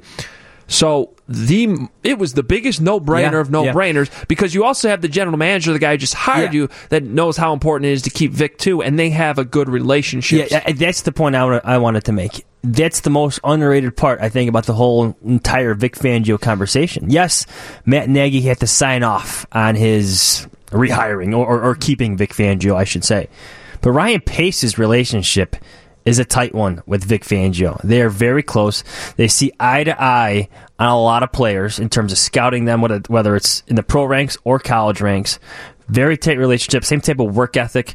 That bond helped keep Vic Fangio in place for Matt Nagy. And and that's an impressive job by Ryan Pace, considering, hey, yes, Vic will interview you to be the head coach, but yeah, I'm hiring this 39 now 40 year old guy, and will you please stay? That's not an easy conversation. Yeah, I mean that's the um, the kind of awkwardness of it, and there's so many egos in the NFL that there's there's a lot of coaches that okay, I'm coming out of contract. They didn't hire me for the big job. I'm going to go somewhere else. That I, though speaks to again, and I can't harp on this enough. It's it, you hear it sort of as a cliche, but it doesn't really apply much across the NFL. If we're being honest about it, but Ryan Pace really truly is trying to build good people throughout the organization, like Yes. genuinely good people. That matters to him. That's a thing that really actually does matter to Ryan Pace, and it's who he actually is too. So whether we're talking about just the, some of the people that work behind the scenes at the desks at Halas Hall, to the head coach, the assistants, but also the players. Stacey Dales brought up earlier just the the atmosphere with this team, the locker room, and how different it is. Well, there hasn't been drama. Like, has there been any drama this year? No, I think uh, no, one. no. The the biggest drama we've had is sometimes getting a hold of Khalil Mack on Fridays. Yes. and Eddie Jackson wouldn't talk to us today. Yes. but we're we're not talking about press conferences with Alshon Jeffery or or Brandon Marshall Well, walking that's- in with a with a a With- stack with- of papers to hand out to the media. Or the, the, the press conference came in with the Charlie Brown Christmas tree. Remember that? Yeah. Mark Carman got a tie out of that one press conference. I you did- still have it? I, I probably do somewhere. It was nice and green, and I was very much in, in Mark love with- Potash still has his green shirt from, from that from that one day. I, I mean, Brandon Marshall was doing a trivia show. the helicopters. That was our drama. yes, But Cody that Parkey. was that was created by the media. That wasn't. And honestly, it was just Sarah Gendra fixing Cody Parkey. I continue yes, to yes, give her all yes. the credit. All the credit in the world to Sarah. I, I just go back to when Trestman actually had like a winning team. That locker room was just so different. Remember, you had angst with like Charles Tillman and Lance Briggs still there. You had Jay Cutler kind of coming into his own as a different type of character in this town. You had Brandon Marshall. You, you had Martellus Bennett. Forget about him. I mean, his brother's coming to town, but he, he was another big personality in that locker. I mean, it, it was just different. The sideshows were there. Earl Bennett's been out with me a bunch lately, and he, he talked about how they had this great receiver group then, and after practice, they would play cards in the corner. Maybe you guys saw this. And Trestman comes over, they're playing cards. And Trestman comes over there and it's like, get stop doing this. This is not, you know, he just, he like shut down the card game. Like, we've been playing this card game for five years here. He's like, we're changing the culture here. Like, Uh, like how awful. Well, let me tell you about That- card games. that's They- funny. They go on every day at Halas Hall. There's there's now couches set up on both ends of the locker room with the table, and they're playing. Uh, it- it's actually a detriment to us because it's hard for us to sometimes inter- interrupt the card game and be the bad guy that's pulling one of the players out to do an interview. Um, but it, and then there, we brought up the basketball hoops earlier within the locker room. I mean, Nagy's all for that type of stuff. A lot of guys playing horse, yeah. It's so. Uh, all right, back to Fangio. let's talk a little bit about the opportunities in front of him. He's expected to interview uh, with the Broncos and the Dolphins. Now, just real quick, those are the only two reported interviews for the guy that's running the best defense in the league. Correct. All right. There's eight jobs open. It's interesting to me that he's not getting more than two interviews, unless there's something we don't know about. But usually these interviews are pretty transparent, and teams announce them these days. It's not the, the only secret interviews happen with college coaches who don't want that out there with you know to mess with recruiting. So what's the best fit? I mean, he's supposed to interview with the Broncos. He's supposed to interview with the Dolphins. Adam Jahns, do you actually view those as either um, actually good fits for Vic, who, as much as he didn't really want to talk about this when we talked to him yesterday, he did say, you know, the fit matters, the culture matters. One thing he didn't talk about, but also should always matter, especially if you're a defensive coach coming in, is who's the quarterback? Yeah, yeah. Well, I think the who's the quarterback question is one reason why he only has two interviews. You have Sam Darnold with the Jets. Obviously, they're going to look for their version of Matt Nagy or mm-hmm. Sean McVay. You have Josh Rosen with the Cardinals. Obviously, they're going to look for their own version of Sean McVay or Matt Nagy. That's what they want. That's what they should go get. It clearly works for, for the Bears. It clearly works for the Rams. So that's why Vic Fangio's options are limited. I, in terms of the Broncos, in terms of the, the Dolphins, I don't see either of them being a good fit for Vic Fangio. I, I, I don't. There's been too much activity with those organizations over the past several seasons. There, there's been too many tumultuous things going on. You heard Vic Fangio say in that highlight reel that our guy Joey Jojo put together here, he wants a good situation. I don't know if those situations fit a Vic Fangio. I, I agree, but what I will say is if they're. I, I, I think it can work in Denver. What what I would be worried about is John Elway's situation. Is he going to be the GM uh, beyond next year? When we were in Denver for a whole week back in August, that was a big conversation. By the way, they take their football in Denver very very seriously. They got Yeah. own, the team has their own radio station. Yeah. In in They had their own radio row during practices. yeah, I mean, I'm still blown away by that. Uh, but a lot of that conversation was how long is John Elway going to be here, and it was kind of widely accepted that like his contract's up after next season. Is he still going to be there? So that would be one thing if I'm Vic Fangio, and this is exactly why the Bears extended Ryan Pace last year. When everyone was like, "Why would you do that?"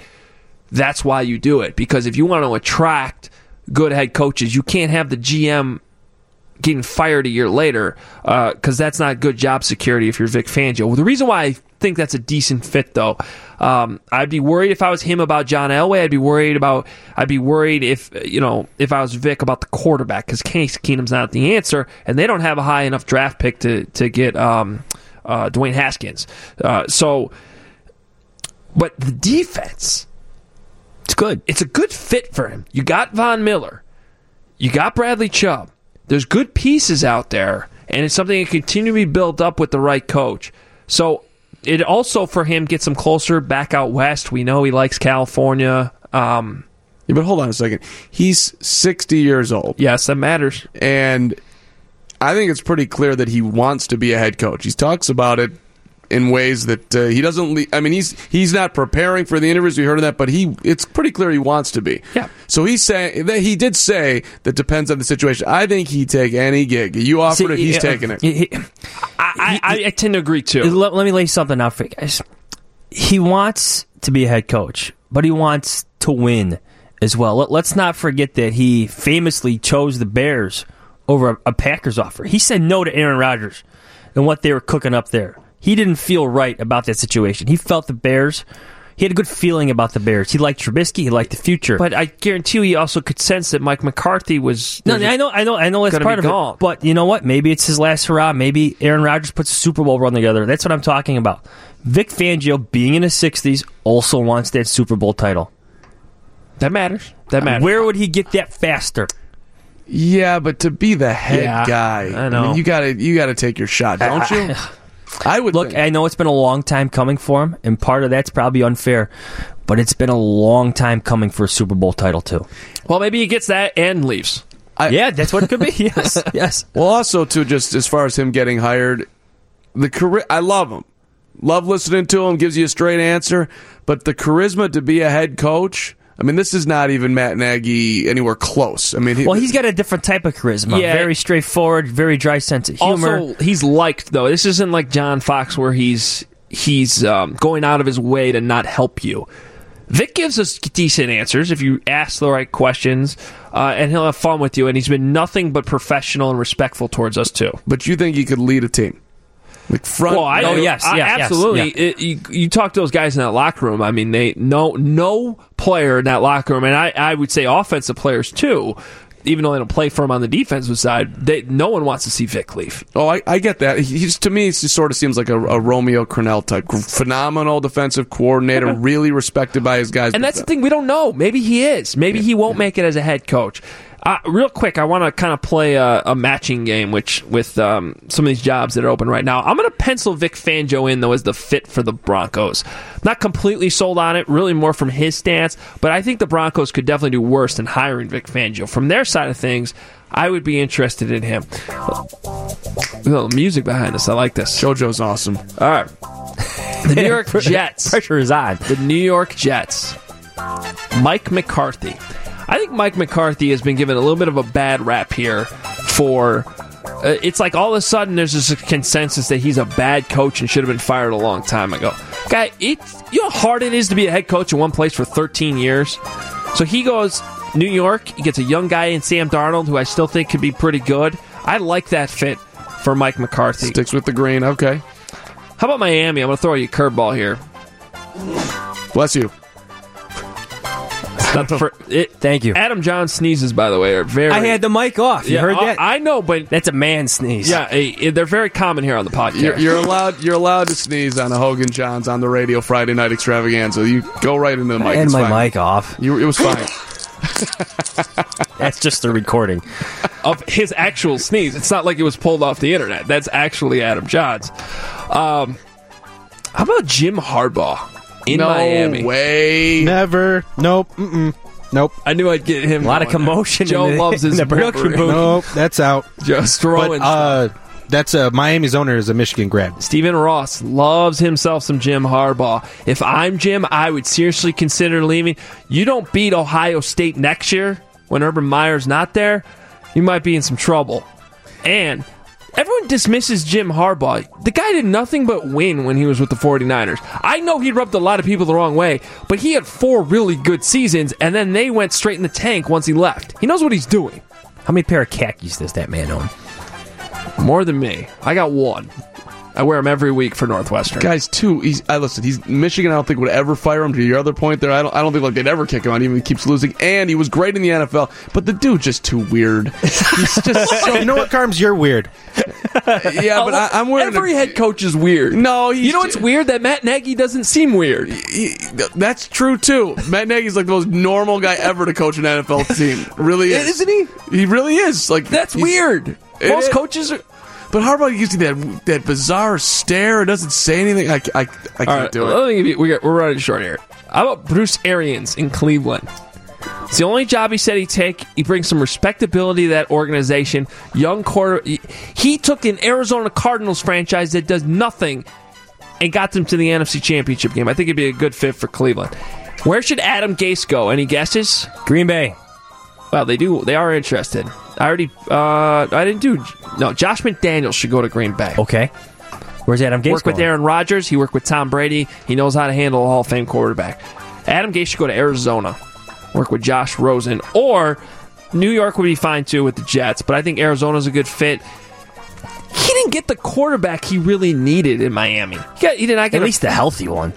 Exactly. Where's Fox going? Where's Trusty ending up here? Bring back Lovie. Not doing that. Uh, Zac Taylor, the uh, quarterback coach from the Rams, should go to Tampa, and Eric Bieniemy, the new Matt Nagy, Yes. the offense coordinator in Chiefs, should go to Cincinnati. Okay. That was a very I thought nice- Hue Jackson's going to show up there again. Nope. That was a solid trip run. All right, coming up, the stories that matter with Andre Darlis from the Northwestern Medicine Newsroom on WGN Radio. We got one more hour of the Hoge and Jahns podcast on WGN Nightside on 720 WGN. Chase had an idea on Twitter to have the whole stadium do your boom Chase. right to start Boom. the game. Is he going to lead it? I don't know. It's caught a little bit of fire on It has. Just curious what you think about that since it's your celebration. Well, I don't know. I mean, that might be it. Might be pretty cool, I guess. Uh, when are you going to do it? Yeah, I think the idea was right at the start of the game. Oh, oh. I'm not in charge of it. I don't know. yeah. well, I want to know who the person is who's going to synchronize all those people, uh, but I'm sure it can be done. Uh, the, no, it's it's uh, again that just happened organically. That was not. I don't. I think it was the Detroit game on Thanksgiving, if I, my memory serves me right. But it just so it's kind of caught fire. Now we do it. Now they're asking me for it, so I got to do it, and now I'm starting to kind of have fun with it. Hogan John, 720 WGN. We just got a new uh, press release from the Chicago Bears tonight. Adam Hoge has officially been named the the Boom Director of- director of Boom. I'm not the boom guy. That was Not the Boom guy, the director of It sounded like Nagy was putting him in charge of. I was like, I'm, You're the boom I, I just shut it down real fast. I did my part. I brought it up in the press conference. You did your head part. Coach should talk about. My favorite part of that whole exchange is his laugh at the very end at you. Ha, ha. that was outstanding. Chase. Boom. So, can we uh, reset where the boom started, how it started, then became now borderline phenomenon in Chicago, the the the Matt Nagy boom? Because maybe I feel like I'm late to the boom party, which I'm sure other people are late to the boom party Well, too. he, he mentioned it in there that it started organically in Thanksgiving. The Detroit game. One more! And another! That's one of the last ones. That's the one we heard in Minnesota, I believe. I think so. Through the, the concrete walls, I might add. So, yeah, for those who don't know, they do the club dub thing in the locker room. It came from Joe Maddon. They get the disco ball out. They have dance parties after they win. Well, then that shuts down. The coach talks to the team. And then he just started doing this thing where, like, while he's talking, all of a sudden he goes, boom.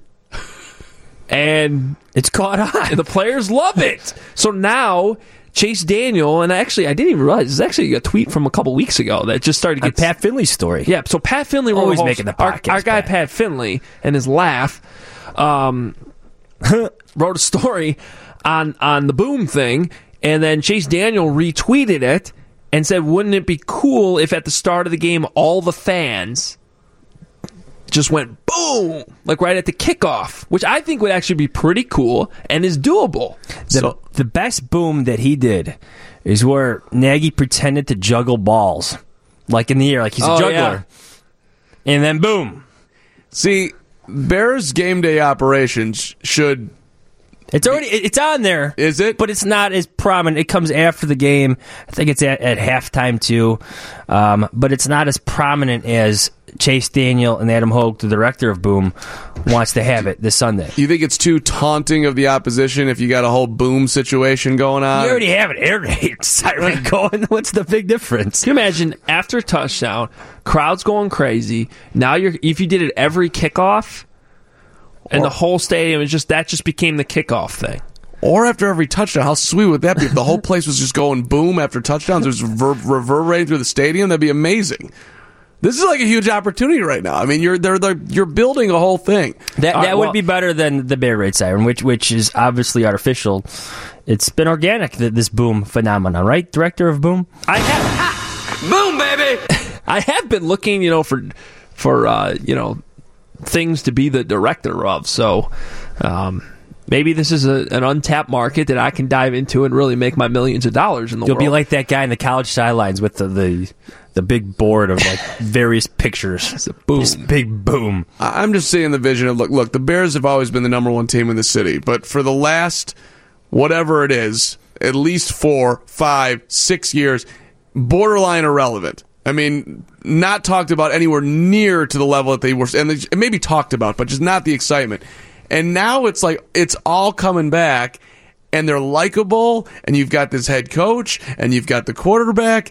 There's a, there's an opportunity here for the you know to re- for them to really grab the city like they haven't in forever. Like I would say, even start more new than- traditions. Right. I think even more than the Peanut Tillman, Brian Urlacher. I think I think they have an ability to get even more embedded in the city now with the, the characters that they have, and, Well, they, and they had some characters then. Well, you mentioned the head coach, and look, that locker room loved some Lovie Smith. Right, but he was horrible. This th- this is is different. No, he wasn't a horrible coach, but it, it didn't e- exude charisma, natural charisma. Nagy's different. I mean, publicly different. Right. I mean, public like fans of Lovie like That matters. That does matter in terms of perception. It, I think it totally does. Like fa- fans of Lovie, like they respected him. He's he's, he's quiet. He's well spoken. He's Lovie. The players love him. But it wasn't like you ever you never wanted to hear him talk. Even people that loved Lovie. This is, I mean, man. I mean, I mean, this club dub phenomenon in, in year one, this boom phenomenon, i- it's it's unheard of. This did not happen in year one of Trestman. This did not happen in year one of Lovie Smith. This did not happen in year one of Dave Wannstedt, Dick Jauron. We could go on and on. This is something special, something different. I'm getting excited. The players are You're standing. Yeah. All right. I mean, he think he could have his own restaurant. A lot of things could happen. As director of Boom, yes, go ahead. I would actually like to see this executed on Sunday. Now I'm into it. I also now you're really going to spread the message. I also think Pat Finley's a little jealous that I became the director, Director of Boom. Yes, Yeah. yes. He's just flannel Friday guy. That's flannel. Yeah, Nagy. Nagy ripped Pat today for wearing flannel. Again, That's good. flannel Friday That's good. guy. Should we talk about the um Yes, we should. the uh, the Go- Matt Nagy problem? Yeah, let me That's just- not really a problem. So, okay. People should go to WGNradio.com and read Adam Hoge's Bears blog as, as your 10 things this week. Number one, you dove into last year, Matt Nagy, offensive coordinator of the Kansas City Chiefs. Chiefs are up 21 to 3 on the Tennessee Titans. They lose the game 22 21. He was calling the plays, and a lot of people blamed him. Blame Nagy for it, which on the surface you would think you were calling the plays. How do you lose that game? And then you did the deep dive, watched the whole game back. Well, a little background on this is that he not only did he get the criticism and the blame, but if you may remember his introductory press conference here at Halas Hall, he accepted the blame. I mean, he used the word failure. He said he would learn from it. Um, Character. and, and, and I'll admit that that's where I think I fell into. I don't know if it's a trap or whatever, but it, I, wasn't uh, anal- analyzing that game like I was in Kansas City trying to figure out what went wrong. But when he comes out and accepts the blame, you know, it's just sort of been this thing that we all thought all year that Matt Nagy struggled as the play caller in the playoffs last year, wild card game at home, big favorites against the Titans. Very similar situation as he's walking into this week, which is why it came up again. So he was asked Monday by Mark Potash from the Sun Times about that game and what he learned from it. And he said there was only one play call that he had a problem with. That's what struck me because I'm going, wait, wait a minute. You took all this blame last year, but it was only one play. So I actually went back and rewatched the whole game this week. And what I found was a very different situation than what um than what was kind of portrayed after the game, even by Matt Nagy. Now, for for all the details, go read it at wgnradio.com slash bears. But the bottom line is like there there's some things like okay, there was twenty one to three. Well, he didn't call another play until it was twenty one to ten. It was an 11 point game because the Titans went on an eight minute drive to start the second half before the Chiefs even got the ball back. So you got an 11 point game. It's midway through the third quarter. You're going to sit on the ball. Past that. Right. Repa- okay. And also very relevant in that moment, Alex Smith went 19 for 23 in the first half for 231 yards and two touchdowns. I, that's a Mitch Trubisky game in one half. And they, they had all the success throwing the ball. It's the first time they're touching it in the third quarter. You don't change your offense. Okay, and then the other thing is, he actually only pl- called 11 plays with the lead. That's what's totally lost. The main criticism was how did Kareem Hunt only get five carries in the second half when you had an 18 point lead? Which sounds like a very valid criticism. There were only 11 plays, though, when they had the lead because the defense blew it so quickly. And five out of 11 is actually very good balance. Yeah, you can't have a problem with that. It, it, and and the kicker missed a field goal, which is relevant. And the biggest thing, here's the Titans' second half: touchdown, touchdown, touchdown, kneel down to end the game. I mean, I'm just struggling to find where the offensive coordinator is to blame in any of this. And going back and watching it just confirmed it. Well, flash forward to today. Was it today where you said, I've never had a defense like this. Might have been yesterday, but it was this week. Definitely didn't have it last year in Kansas City. they were what twenty eighth overall. I could look up a, a, a a bunch of different stats. They're not what the Bears are. Statistically, the Bears have the best defense in the league. And look, with all due respect to, to the Ravens, some of the most important statistics, some of the most important advanced statistics tell you the Bears have the best in the league. Last year, the Chiefs did not have that whatsoever. So the one play call that I, I think he regretted um, because he said he couldn't remember and he didn't, he didn't tell us, but there was a third and one where he ran kind of a gimmicky quarterback option. Alex Smith was stuffed in the backfield. Play didn't work. That was the first drive of the third quarter, though. It's not like it was a huge moment in the game. And then later there was a third and two that they threw the ball on. Orson Charles dropped it. Orson Charles. Who's Orson Charles? Well, he was the backup tight end in the game because Travis Kelce suffered a concussion in the first half. Also very relevant to the second half performance for the Kansas City Chiefs. You know, too many times play callers get blamed for failures from players. You have to still execute. So then the question is, why did Matt Nagy accept the blame then? Well, Andy Reid went to bat for him after the game. So here he is. He's leaving town. He's taking a new job in a new city. What's he going to do? Well, he's going to take the blame back because it doesn't matter anymore. He's not in Kansas City. Andy Reid's his guy. So I think that's why he did it. Meanwhile, there's been this whole sort of myth this entire year that Matt Nagy. Remember how much we talked about that when he was hired here? Like I wish I had this context back then because it was such a big conversation. It was a. how could you hire the guy that just now. blew the game? Right. He didn't blow the game Who's, though. who's never been a head coach, who, fi- who barely was an offensive coordinator. I mean, were- he was getting killed for it. Truth is, maybe Matt Nagy has a better Bears team than the Chiefs were last year. Well, Definitely on defense. You know, it's funny looking back on it. You could argue that maybe Patrick Mah- Mahomes should have been playing in that game. Well, come on. Different conversation. Different circumstance. But now you think about it, you go, "Oh, I wonder if they would have won if Patrick Mahomes would have played. Again, though, it's not like Alex Smith was bad. He had his best career year, I believe. Well, in the first half. Again, 19 for 23, 231 yards, two touchdowns. 312 981 7200. Hoge and Jahns, the podcast with you on 720 WGN till 10. Uh, and one more thing on the Nagy. Him taking the blame, to me, that's a credit to his personality, to his character. That he's uh, What's he going to do? Point the finger? You know, Alex Smith uh, or your, your backup tight end or, or, or Andy didn't let me. What's he? He owned it. That's what you. Uh, it's- that's the only thing you do right there if you're in integrity. And I mean, I give him credit for it. Yeah, and, and by the way, I chatted a little bit with Bryan Witzmann, the Bears' backup guard, this week because he was on that team. He actually started that game uh, at left guard for the Chiefs, and um, ended up not using any of the quotes, but you, you could tell. I mean, very similar feelings from one of his offensive players too, and and he also didn't want to throw anybody under the bus too. I mean, it's not like he. would- He's going to throw his former teammates under the bus then, yes. exactly. So it's a tough position to put him in to even comment on it, but it, it, it, that's part of the reason why I didn't end up using any of the quotes. But you, you could tell that's how the players felt too. Again, just to flash forward to, to this year, it's why he tells Trubisky to trust his defense. He's learning. He's going to have his mistakes in his second year, first year in that offense. Trust your defense. Couldn't do that last year with Alex Smith. So take that and think about that for a little bit. 312 981 7200. Phone line, text line from the 406. This is Brian in Montana. Who used to coach the Eagles? Andy Reid. Who coaches the Chiefs? Andy Reid. Who's a student of Andy Reid? Matt Nagy. Andy Reid has never gotten to the big dance. Can Nagy get us there? Great segue. Thank you to the texter. Uh, because Andy Reid actually did get to the big dance. Yeah. Do you know what? yeah. Do you know what year he did that? Andy Reid got to the. I don't.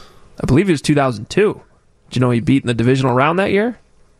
I got the year right on the Super Bowl, right? For the Eagles? I think it was 2002. Well, he got there with Donovan McNabb. Right. Yeah. Oh, so that was when they beat the Bears. What was it 33 19? 19. Well, you're thinking about the Hugh Douglas game where Jim Miller got That's- slammed. And that team went to the Super Bowl? I believe it was that team. We'll have to double check. Well, that But era of Eagles football got to the Super Bowl. He did make the big dance, if that's what we're calling it. Lost to the Patriots. And um, anyway, the reason it's a good segue is because I would like to go back and look at that 2002 game between the Philadelphia Eagles and Chicago Bears. If you're not already pumped up for this game, we'll give you a little bit of a revenge to think about. All right, get real in the morning with Larry Potash, Robin Baumgarten, Paul Konrad, and the entire WGN TV morning news team. Weekdays, 4 to 10, going back in Bears Eagles playoff time. Also, real quick, 312 981 7200. From this point on until 10 o'clock, we are open to take your predictions meatbally or not meatbally, whatever you want to. You want to give us bold predictions that what we do on the Hoge and Jahns podcast. Predictions for the game. Phone lines are open for the next. Uh, what do we got? Thirty-seven more minutes. We'll take your predictions the rest of the way. Text line as well 312 981 7200. It's 720 WGN. Hoge and Jahns. Did we just become best friends? Yep. Let's get you back out to Hoge and Jahns, already in progress on 720 WGN.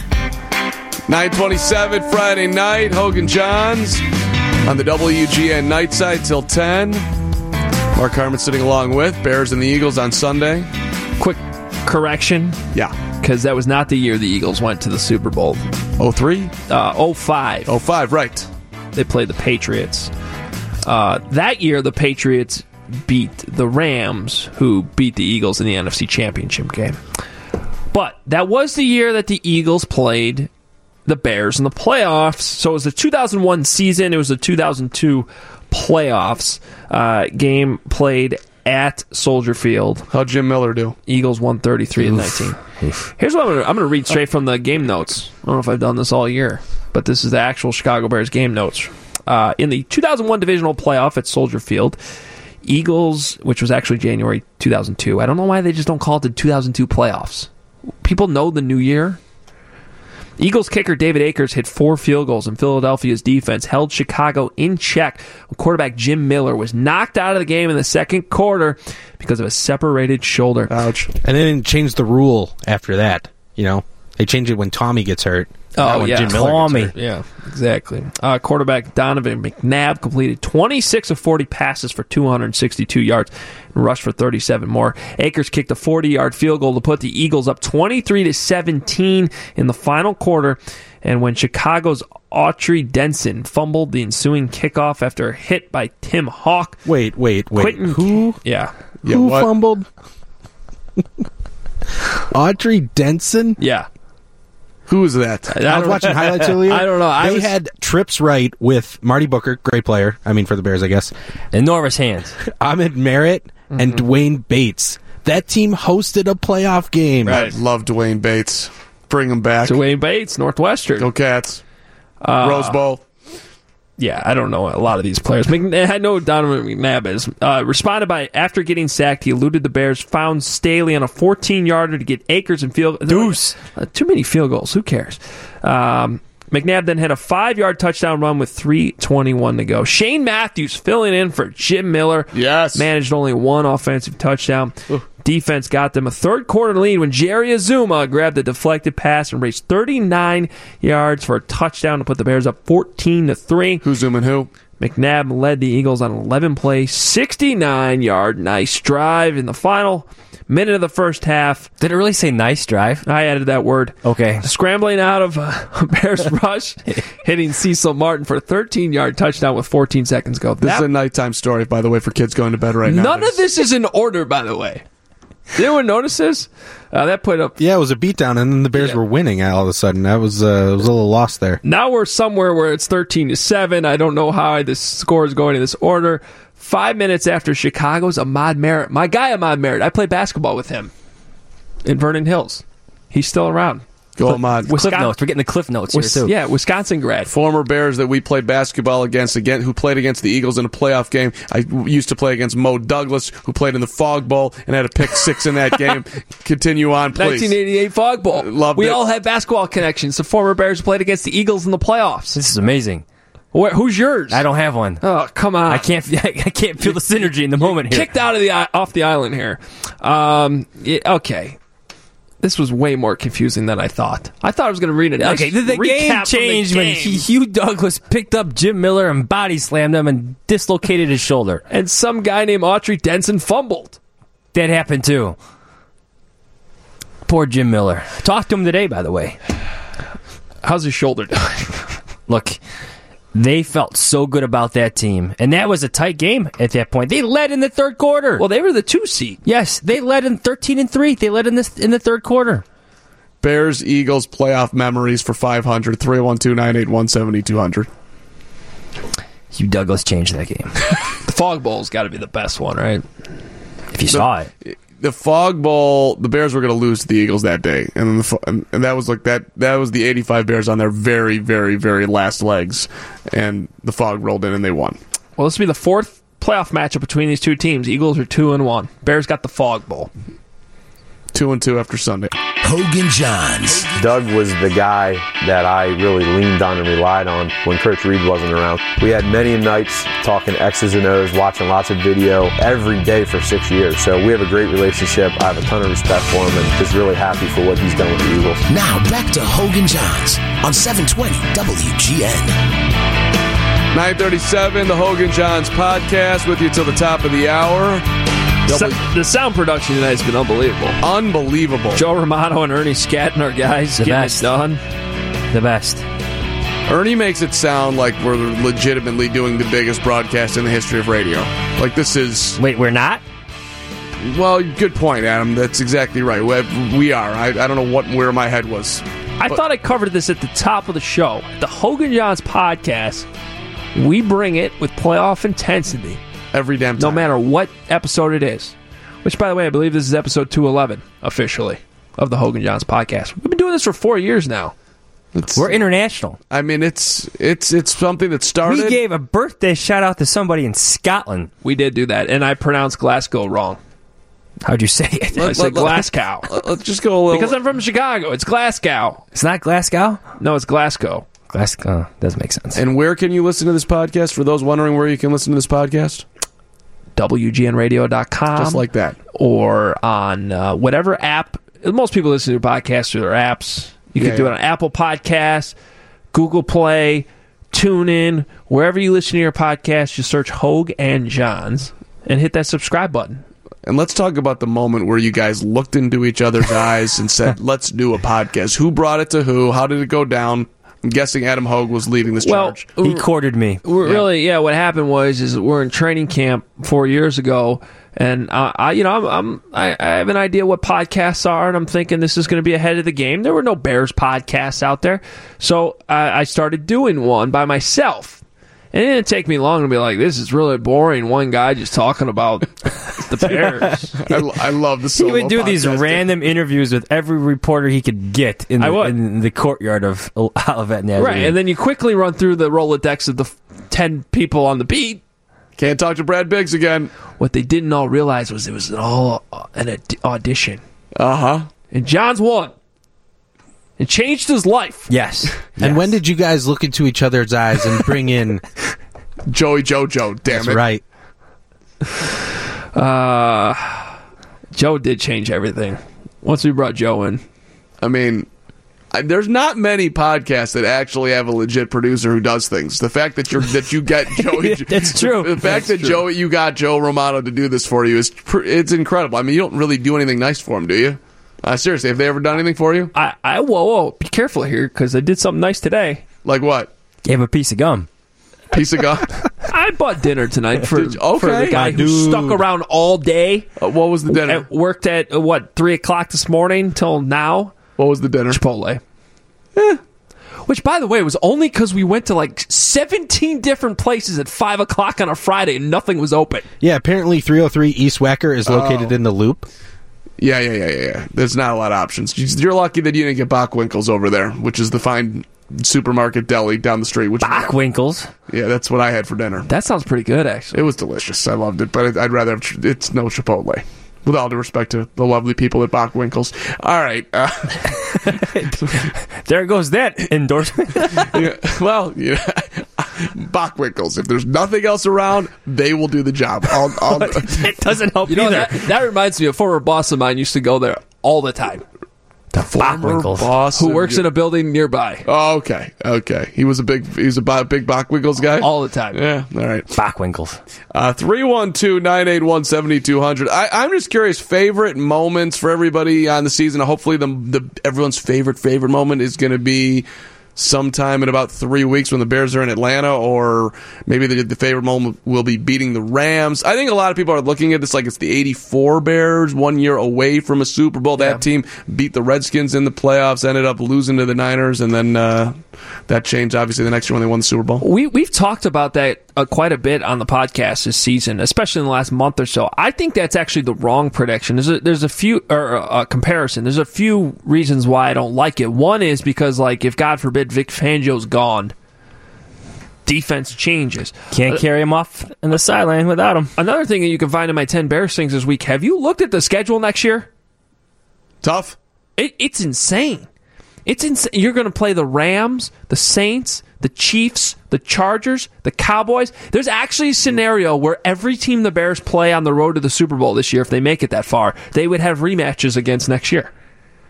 Yeah, it, It- does feel like a whole letdown potential It- coming it's here. a bru- and, and if Vic Fangio goes to Denver, you actually go to Denver next season. I mean, the the, the schedule next year is outstanding. Um, but you guys don't think Fangio's leaving, correct? I do not. I don't. I'm not sure he's going to have an offer. It's kind of the, right. I think if he has an offer, I think we sort of differ. I definitely think he would take it. John seems to think he'd stay, depending on what it is. It'd have to be the most ideal situation there is. I don't think the the, the Broncos and the Dolphins present that. Uh, As far as your original question, Carm, favorite moment of, of we'll call it the regular season. Yeah, or most impressed by the team moment, however you want to phrase it. I know mine. Go ahead. It was in a loss. I think because they lost the game, one of the greatest Bears performances we've ever seen got kind of glossed over. But what Khalil Mack did at Lambeau Field week one, five days after getting traded to a new team and a defense he's never played in, when he missed all of training camp, he was unbelievable in that game. He was an absolute game wrecker. He gets the pick six to go along with it. I, I, that was, I think, the most impressed I've ever been with one single player at a game I've covered ever. To kind of go off that, I I would say it's a collection of moments against the NFC North. Whether it's Trubisky completely torching the Lions, whether it's Eddie Jackson's pick six in Detroit, it's they went five and one against the division this year. What, what did John? the one they should have won? Yeah, how many wins did John Fox have against the division in, in three years? Three. Yeah, and he had zero last year. Zero last year. That is quite the, the turnaround. That that is such a difference in what the Bears are this year. Joey Jojo, favorite moment, most impressed moment? Oh, winning the division, the, the winning the division at home against the Packers, Mm-hmm. knocking them out of playoff contention.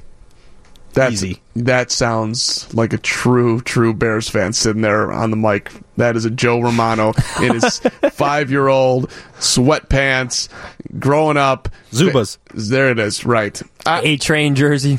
I to Little number thirty-five, baby. Neal Anderson. Anybody? Uh, I would. Uh, Anthony Thomas. yeah, come on, I. I got you. Okay. Michigan. let me uh, let me sort of bird dog off of Adam Hoge's biggest moment came in the loss. The fact that they were able to send the game against the New York Giants into overtime with that preposterous play call that I I, that I didn't even know what happened because we were like we were still we were already in the Hampton OB and Cos post game show. I didn't know who caught it, who threw it, or anything that happens. Like, and then all of a sudden, eh, they're in overtime. Like that was ridiculous. That whole to, to Why was it preposterous? What did they did a double reverse drag? Who, Taylor or Gabriel threw it right to, or um, who? who to, to, so Tarik Cohen threw it to Anthony Miller. I mean, are you kidding me? On a second read. Uh, that's that's. It was the Dabrowski double fake deluxe. I mean, that was unbelievable. That's the play call, and it worked. It worked. They sh- and, and for whatever reason, the defense. You want Bob Drabowski again? I don't know. I was trying to give him credit for play, even though I know that it's not the same play. Bob Dabrowski is called again, which is uh, that's a radio full pie. You only get to make one call, but you're Bob Dabrowski, so whatever. You can have five calls a show. What's up, Bob? Hey, boys, I got uh, just a couple of uh, bold predictions here if you want them from uh, some of my guys were going over game plans and came up with some bold predictions if you if you want to hear. Bold predictions. Oh. We'll even give you the sounder. Let's go. I, I love that soundbite, though. That's great. Uh, all right, well, first I got uh, my friend John O. Uh, White Bread Baron here. He thinks that uh, Tarik Cohen is going to get himself a punt return touchdown, or possibly uh, they put him back there on kickoff and he gets one of those. Okay. He's due. He's due for one. He's due, and I I don't disagree. These are all uh, Dabrowski is certified approved. And we got a Steve Ice Cold Cold Water here, and uh, he wants uh, a, a key a Akiem Hicks. He's going to score a defensive touchdown. It's uh, it's bold, And uh, I think he's right. There's going to be a defensive score. We all know that. is- uh, and then, yeah. Isn't it weird that it's bold for Hicks to be scored a defensive touchdown instead of an offensive touchdown? like right. that's, Freeze your rights got to be coming. That's what this team has become. It's incredible. And he's got ice cold cold water in the room right now, which is how so- somehow that ties in, in in a weird way. Go ahead, Bob. What else you got? I love this. Well, we got uh, Andro here, the Italian Mexican stallion, and he's uh, he thinks that Kevin White is going to get himself two touchdowns, which may be even bold for my blood, but he's got slice of blood, and I got to appreciate that, and we're going to go with that. K. White two touchdowns. Hey, Bob. How many people are at your party right now? The Dabrowski party. We got uh we got the brain trust here. There's five of us. Oh, okay. All right. Got just one more. We got uh, Yeah, yeah. At Skelly. He's got an elaborate one. He thinks that uh, uh, first off, Roquan Smith he's going to get 13 tackles, six of which are going to go against Darren Sproles. Um, Danny Trevathan and Roquan are going to team up to limit Darren Sproles to under 30 yards total. And Khalil Mack is going to knock him out of the game. Hopefully not career-ending because Sproles is a good guy, but he's going to get knocked out of the game, according to Big Dog here, the Big Fat Wolf. So let me. I just want to paint the picture. You've got five dudes in a room just hanging out, sitting, listening to the Hoge and Jahns podcast on 720 WGN on a Friday night. Is that accurate? Pretty much, yeah. We got uh, we got. It looks like World War II on our table here. We got dra- drawing out all the diagrams and scheming up some more double deluxes. What are y'all drinking? BB Hard, the drink of the champions, the Angels. Drink of the Angels. All right, Bob. You're a hero, Bob. Thank you. That's your guy. I don't think that Kevin White prediction's coming through. I think it would be a bold prediction if he's active. Yes. Well, that was a huge thing though this week that uh, all the receivers are healthy, right? I mean, Yep. that, that was uh, that, that's that's that was good news. And how about the give me a bold prediction? Who who catches the most balls on Sunday? Allen Robinson. Eight. Eight. Eight. Big day for Mitchell Trubisky with an eight. You know, the um, when, when we were talking about the Eagles earlier, it actually is a big deal whether or not Avonte Maddox is active. Uh, he's dealing with an oblique, popped up on the injury report because he's the rookie. He was actually playing safety. Now he's playing corner. They're actually kind of weak at corner. Uh, they have another guy, Rasul Douglas, who I really liked actually coming out of West Virginia last year, third round pick. He's been pretty good, but I, I mean, it's not like we're talking about lockdown corners here. So again, I go back to that offensive defensive line matchup. If the Bears can contain Fletcher Cox up front, keep Mitch, um, you know, clean, he could have a big day. I mean, this could be one of those days where Mitch actually puts up some big numbers. It, it could be one of those quick throw days. Yeah. It absolutely sets up for that. Get the ball out fast. You have obviously all those linemen that we laid out earlier Michael Bennett, Chris Long, Haloti Ngata, Fletcher Cox just was named to the All Pro team today. Get the ball out fast. Allen Robinson, and even Taylor Gabriel going deep maybe once or twice can win their matchups outside. I mean, I don't know how you guys feel as far as the Bears' defense, but I I don't expect teams to score on them. I really don't. If, if if Nick Foles completes a pass on Sunday, which of course he will, I expect a Bears defender to be draped on the who whoever is getting the football, be it a back out of the backfield or, or any of the receivers. There is one matchup that concerns me, and for as well as Adams' guy, Sherrick, Sherrick McManis, has played in Bryce Callahan's place as your slot cornerback, he's going to face some pretty good guys there in the middle. And, and they put, we haven't talked about Zach Ertz at all. He's their best receiver, the tight end of the Eagles. He goes everywhere. Put him in the slot against Sherrick McManis, I'd be concerned, very concerned. And it is interesting. The Bears uh, obviously like Bryce Callahan more than Cre'Von LeBlanc. Callahan was having a great season uh, before he got hurt, but now Cre'Von LeBlanc is on the opponent. Uh, and has been playing pretty well for the Eagles this year, and and and so now it's Sherrick in the in the slot for the Bears, and he has been playing well. I think a big part of that is because of how good the defense is around him. Absolutely. Um, so I don't really think that's going to change. There might be a play here here or there. Uh, Ertz is a matchup problem, though. Who covers him? And and, and the the variety of guys. You gotta, you're gonna have to bracket him. You're gonna have to have safety over the top. Roquan will be tested. I mean, Roquan Smith's covering tight ends a lot, and and, and they do. The Eagles do uh, a lot of twelve personnel. Uh, a lot of people listening know what 12 personnel means. A lot of people don't. That means two tight ends on the field at one time, and, and they've been running that out there with Dallas Goedert, their their uh, rookie uh, out of South Dakota, their second round pick, along with Zach Ertz. They have two really good tight ends that are going to test the Bears inside. They'll run a lot of crossing routes too, and that is going to be kind of the vulnerable spot maybe for this Bears defense. but you know they've done such a good job of keeping things in front of them, coming up and making the open field tackles. Uh, they're not going to get beat deep. You can give up short passes here and there. I, I'm just not that worried about. You just look at the Vikings game. They got them in the third and sevens, third and eights, so often. Yeah. That's tough. Then you can unleash Khalil Mack. Then you can let Leonard Floyd stunt inside. You can let Akiem Hicks do what he does in the middle and disrupt everything. 312 981 7200. Your favorite moment of the year so far. Bears are going to hopefully top it on Sunday and then Sundays after that for uh, all the way to Atlanta. What's up, Jim and Antioch? Welcome to Hoge and Jahns on 720 WGN. Yeah, the first game of the year, pregame, Obradovic uh, predicted forty-seven nothing. And it was twenty to nothing at halftime. How fun was that for the meatheads?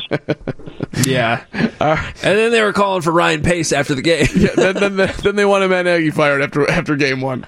Uh, thanks, Jim. Appreciate it. That was I was like, whoa, we are we really going to Nagy code red? Get him out after game one. that game did that game a lot. I mean that that was insane. I mean.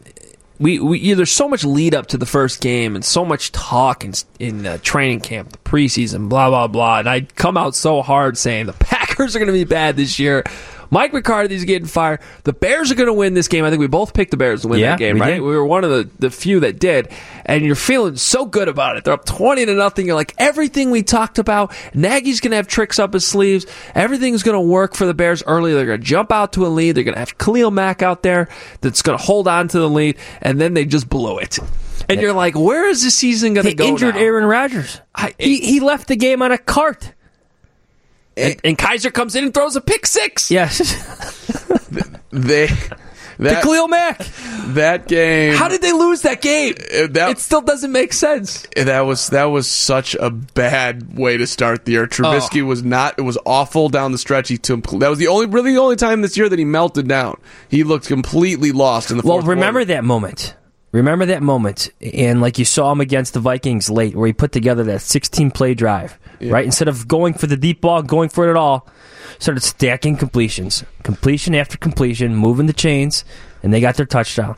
Change of mindset, growth, growth of a quarterback, Carm. Right? No, hundred percent. And and that was the thing. Like, what do you expect? The dude's it's his first head coaching game, and it, he. If I bet he would have, like to take some of the play calls back in that one. Yep. As Uh, didn't they have uh, two one that- and shorts where they threw the ball? Yeah, they threw the ball. And, and and I, you know, I I hate to.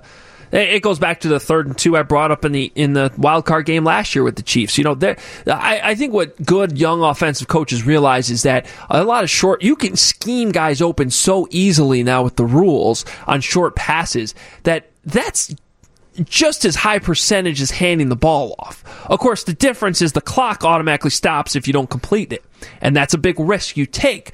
But a lot of times, you know, a short slant to a, a guy that never drops the ball, um, who always finds a way to get open on a slant. I mean, that's probably a higher percentage play than handing the ball off when everyone knows you're going to do that. You're just making the risk of if you don't complete. And you know what? And if you lead the receiver a little bit, Mark Helfrich talked about it this week. The placement of the football and the passes could turn a five yard completion into a 15 yard completion. We saw that against the Packers uh, the second time they played them. Yep. Al Robinson turned short completions into big gains. and and and that was uh, that has been an issue for Trubisky. It's what I was talking about earlier. It's what Nick Foles is so good at: the short throws, leading his receivers. But seventy five percent. Uh, Mitch Trubisky's been on throws the last three games. Since that game against the Rams, where he struggled, 75%. No interceptions. No interceptions. Not only three touchdowns, but no interceptions is big. Before we get on out of here, as uh, we're, we're coming up to the end, I look. The, we're talking about the Green Bay game. We all agree Bears should have won that game, right? Okay. Dolphins game, right? Should have won. Should have won. Giants game, Should have won. should have won.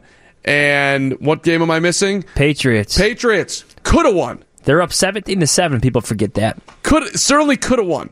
Team could be 16 and 0.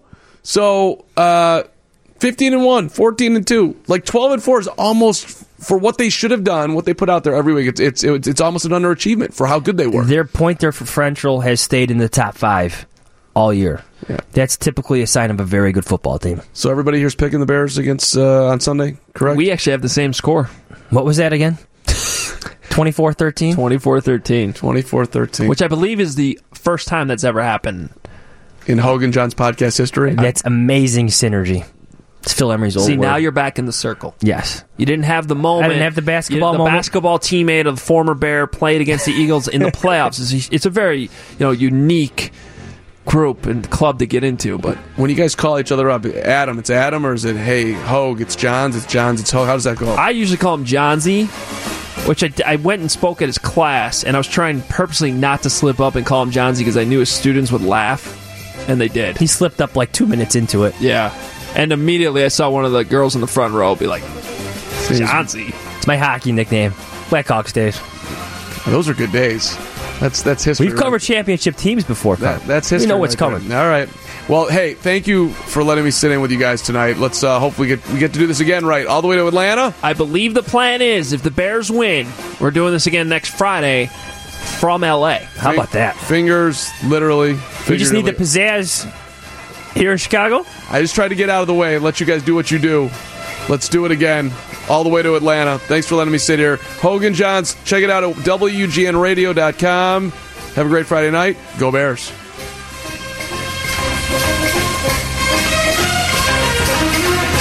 You know, I think Adams had a good season.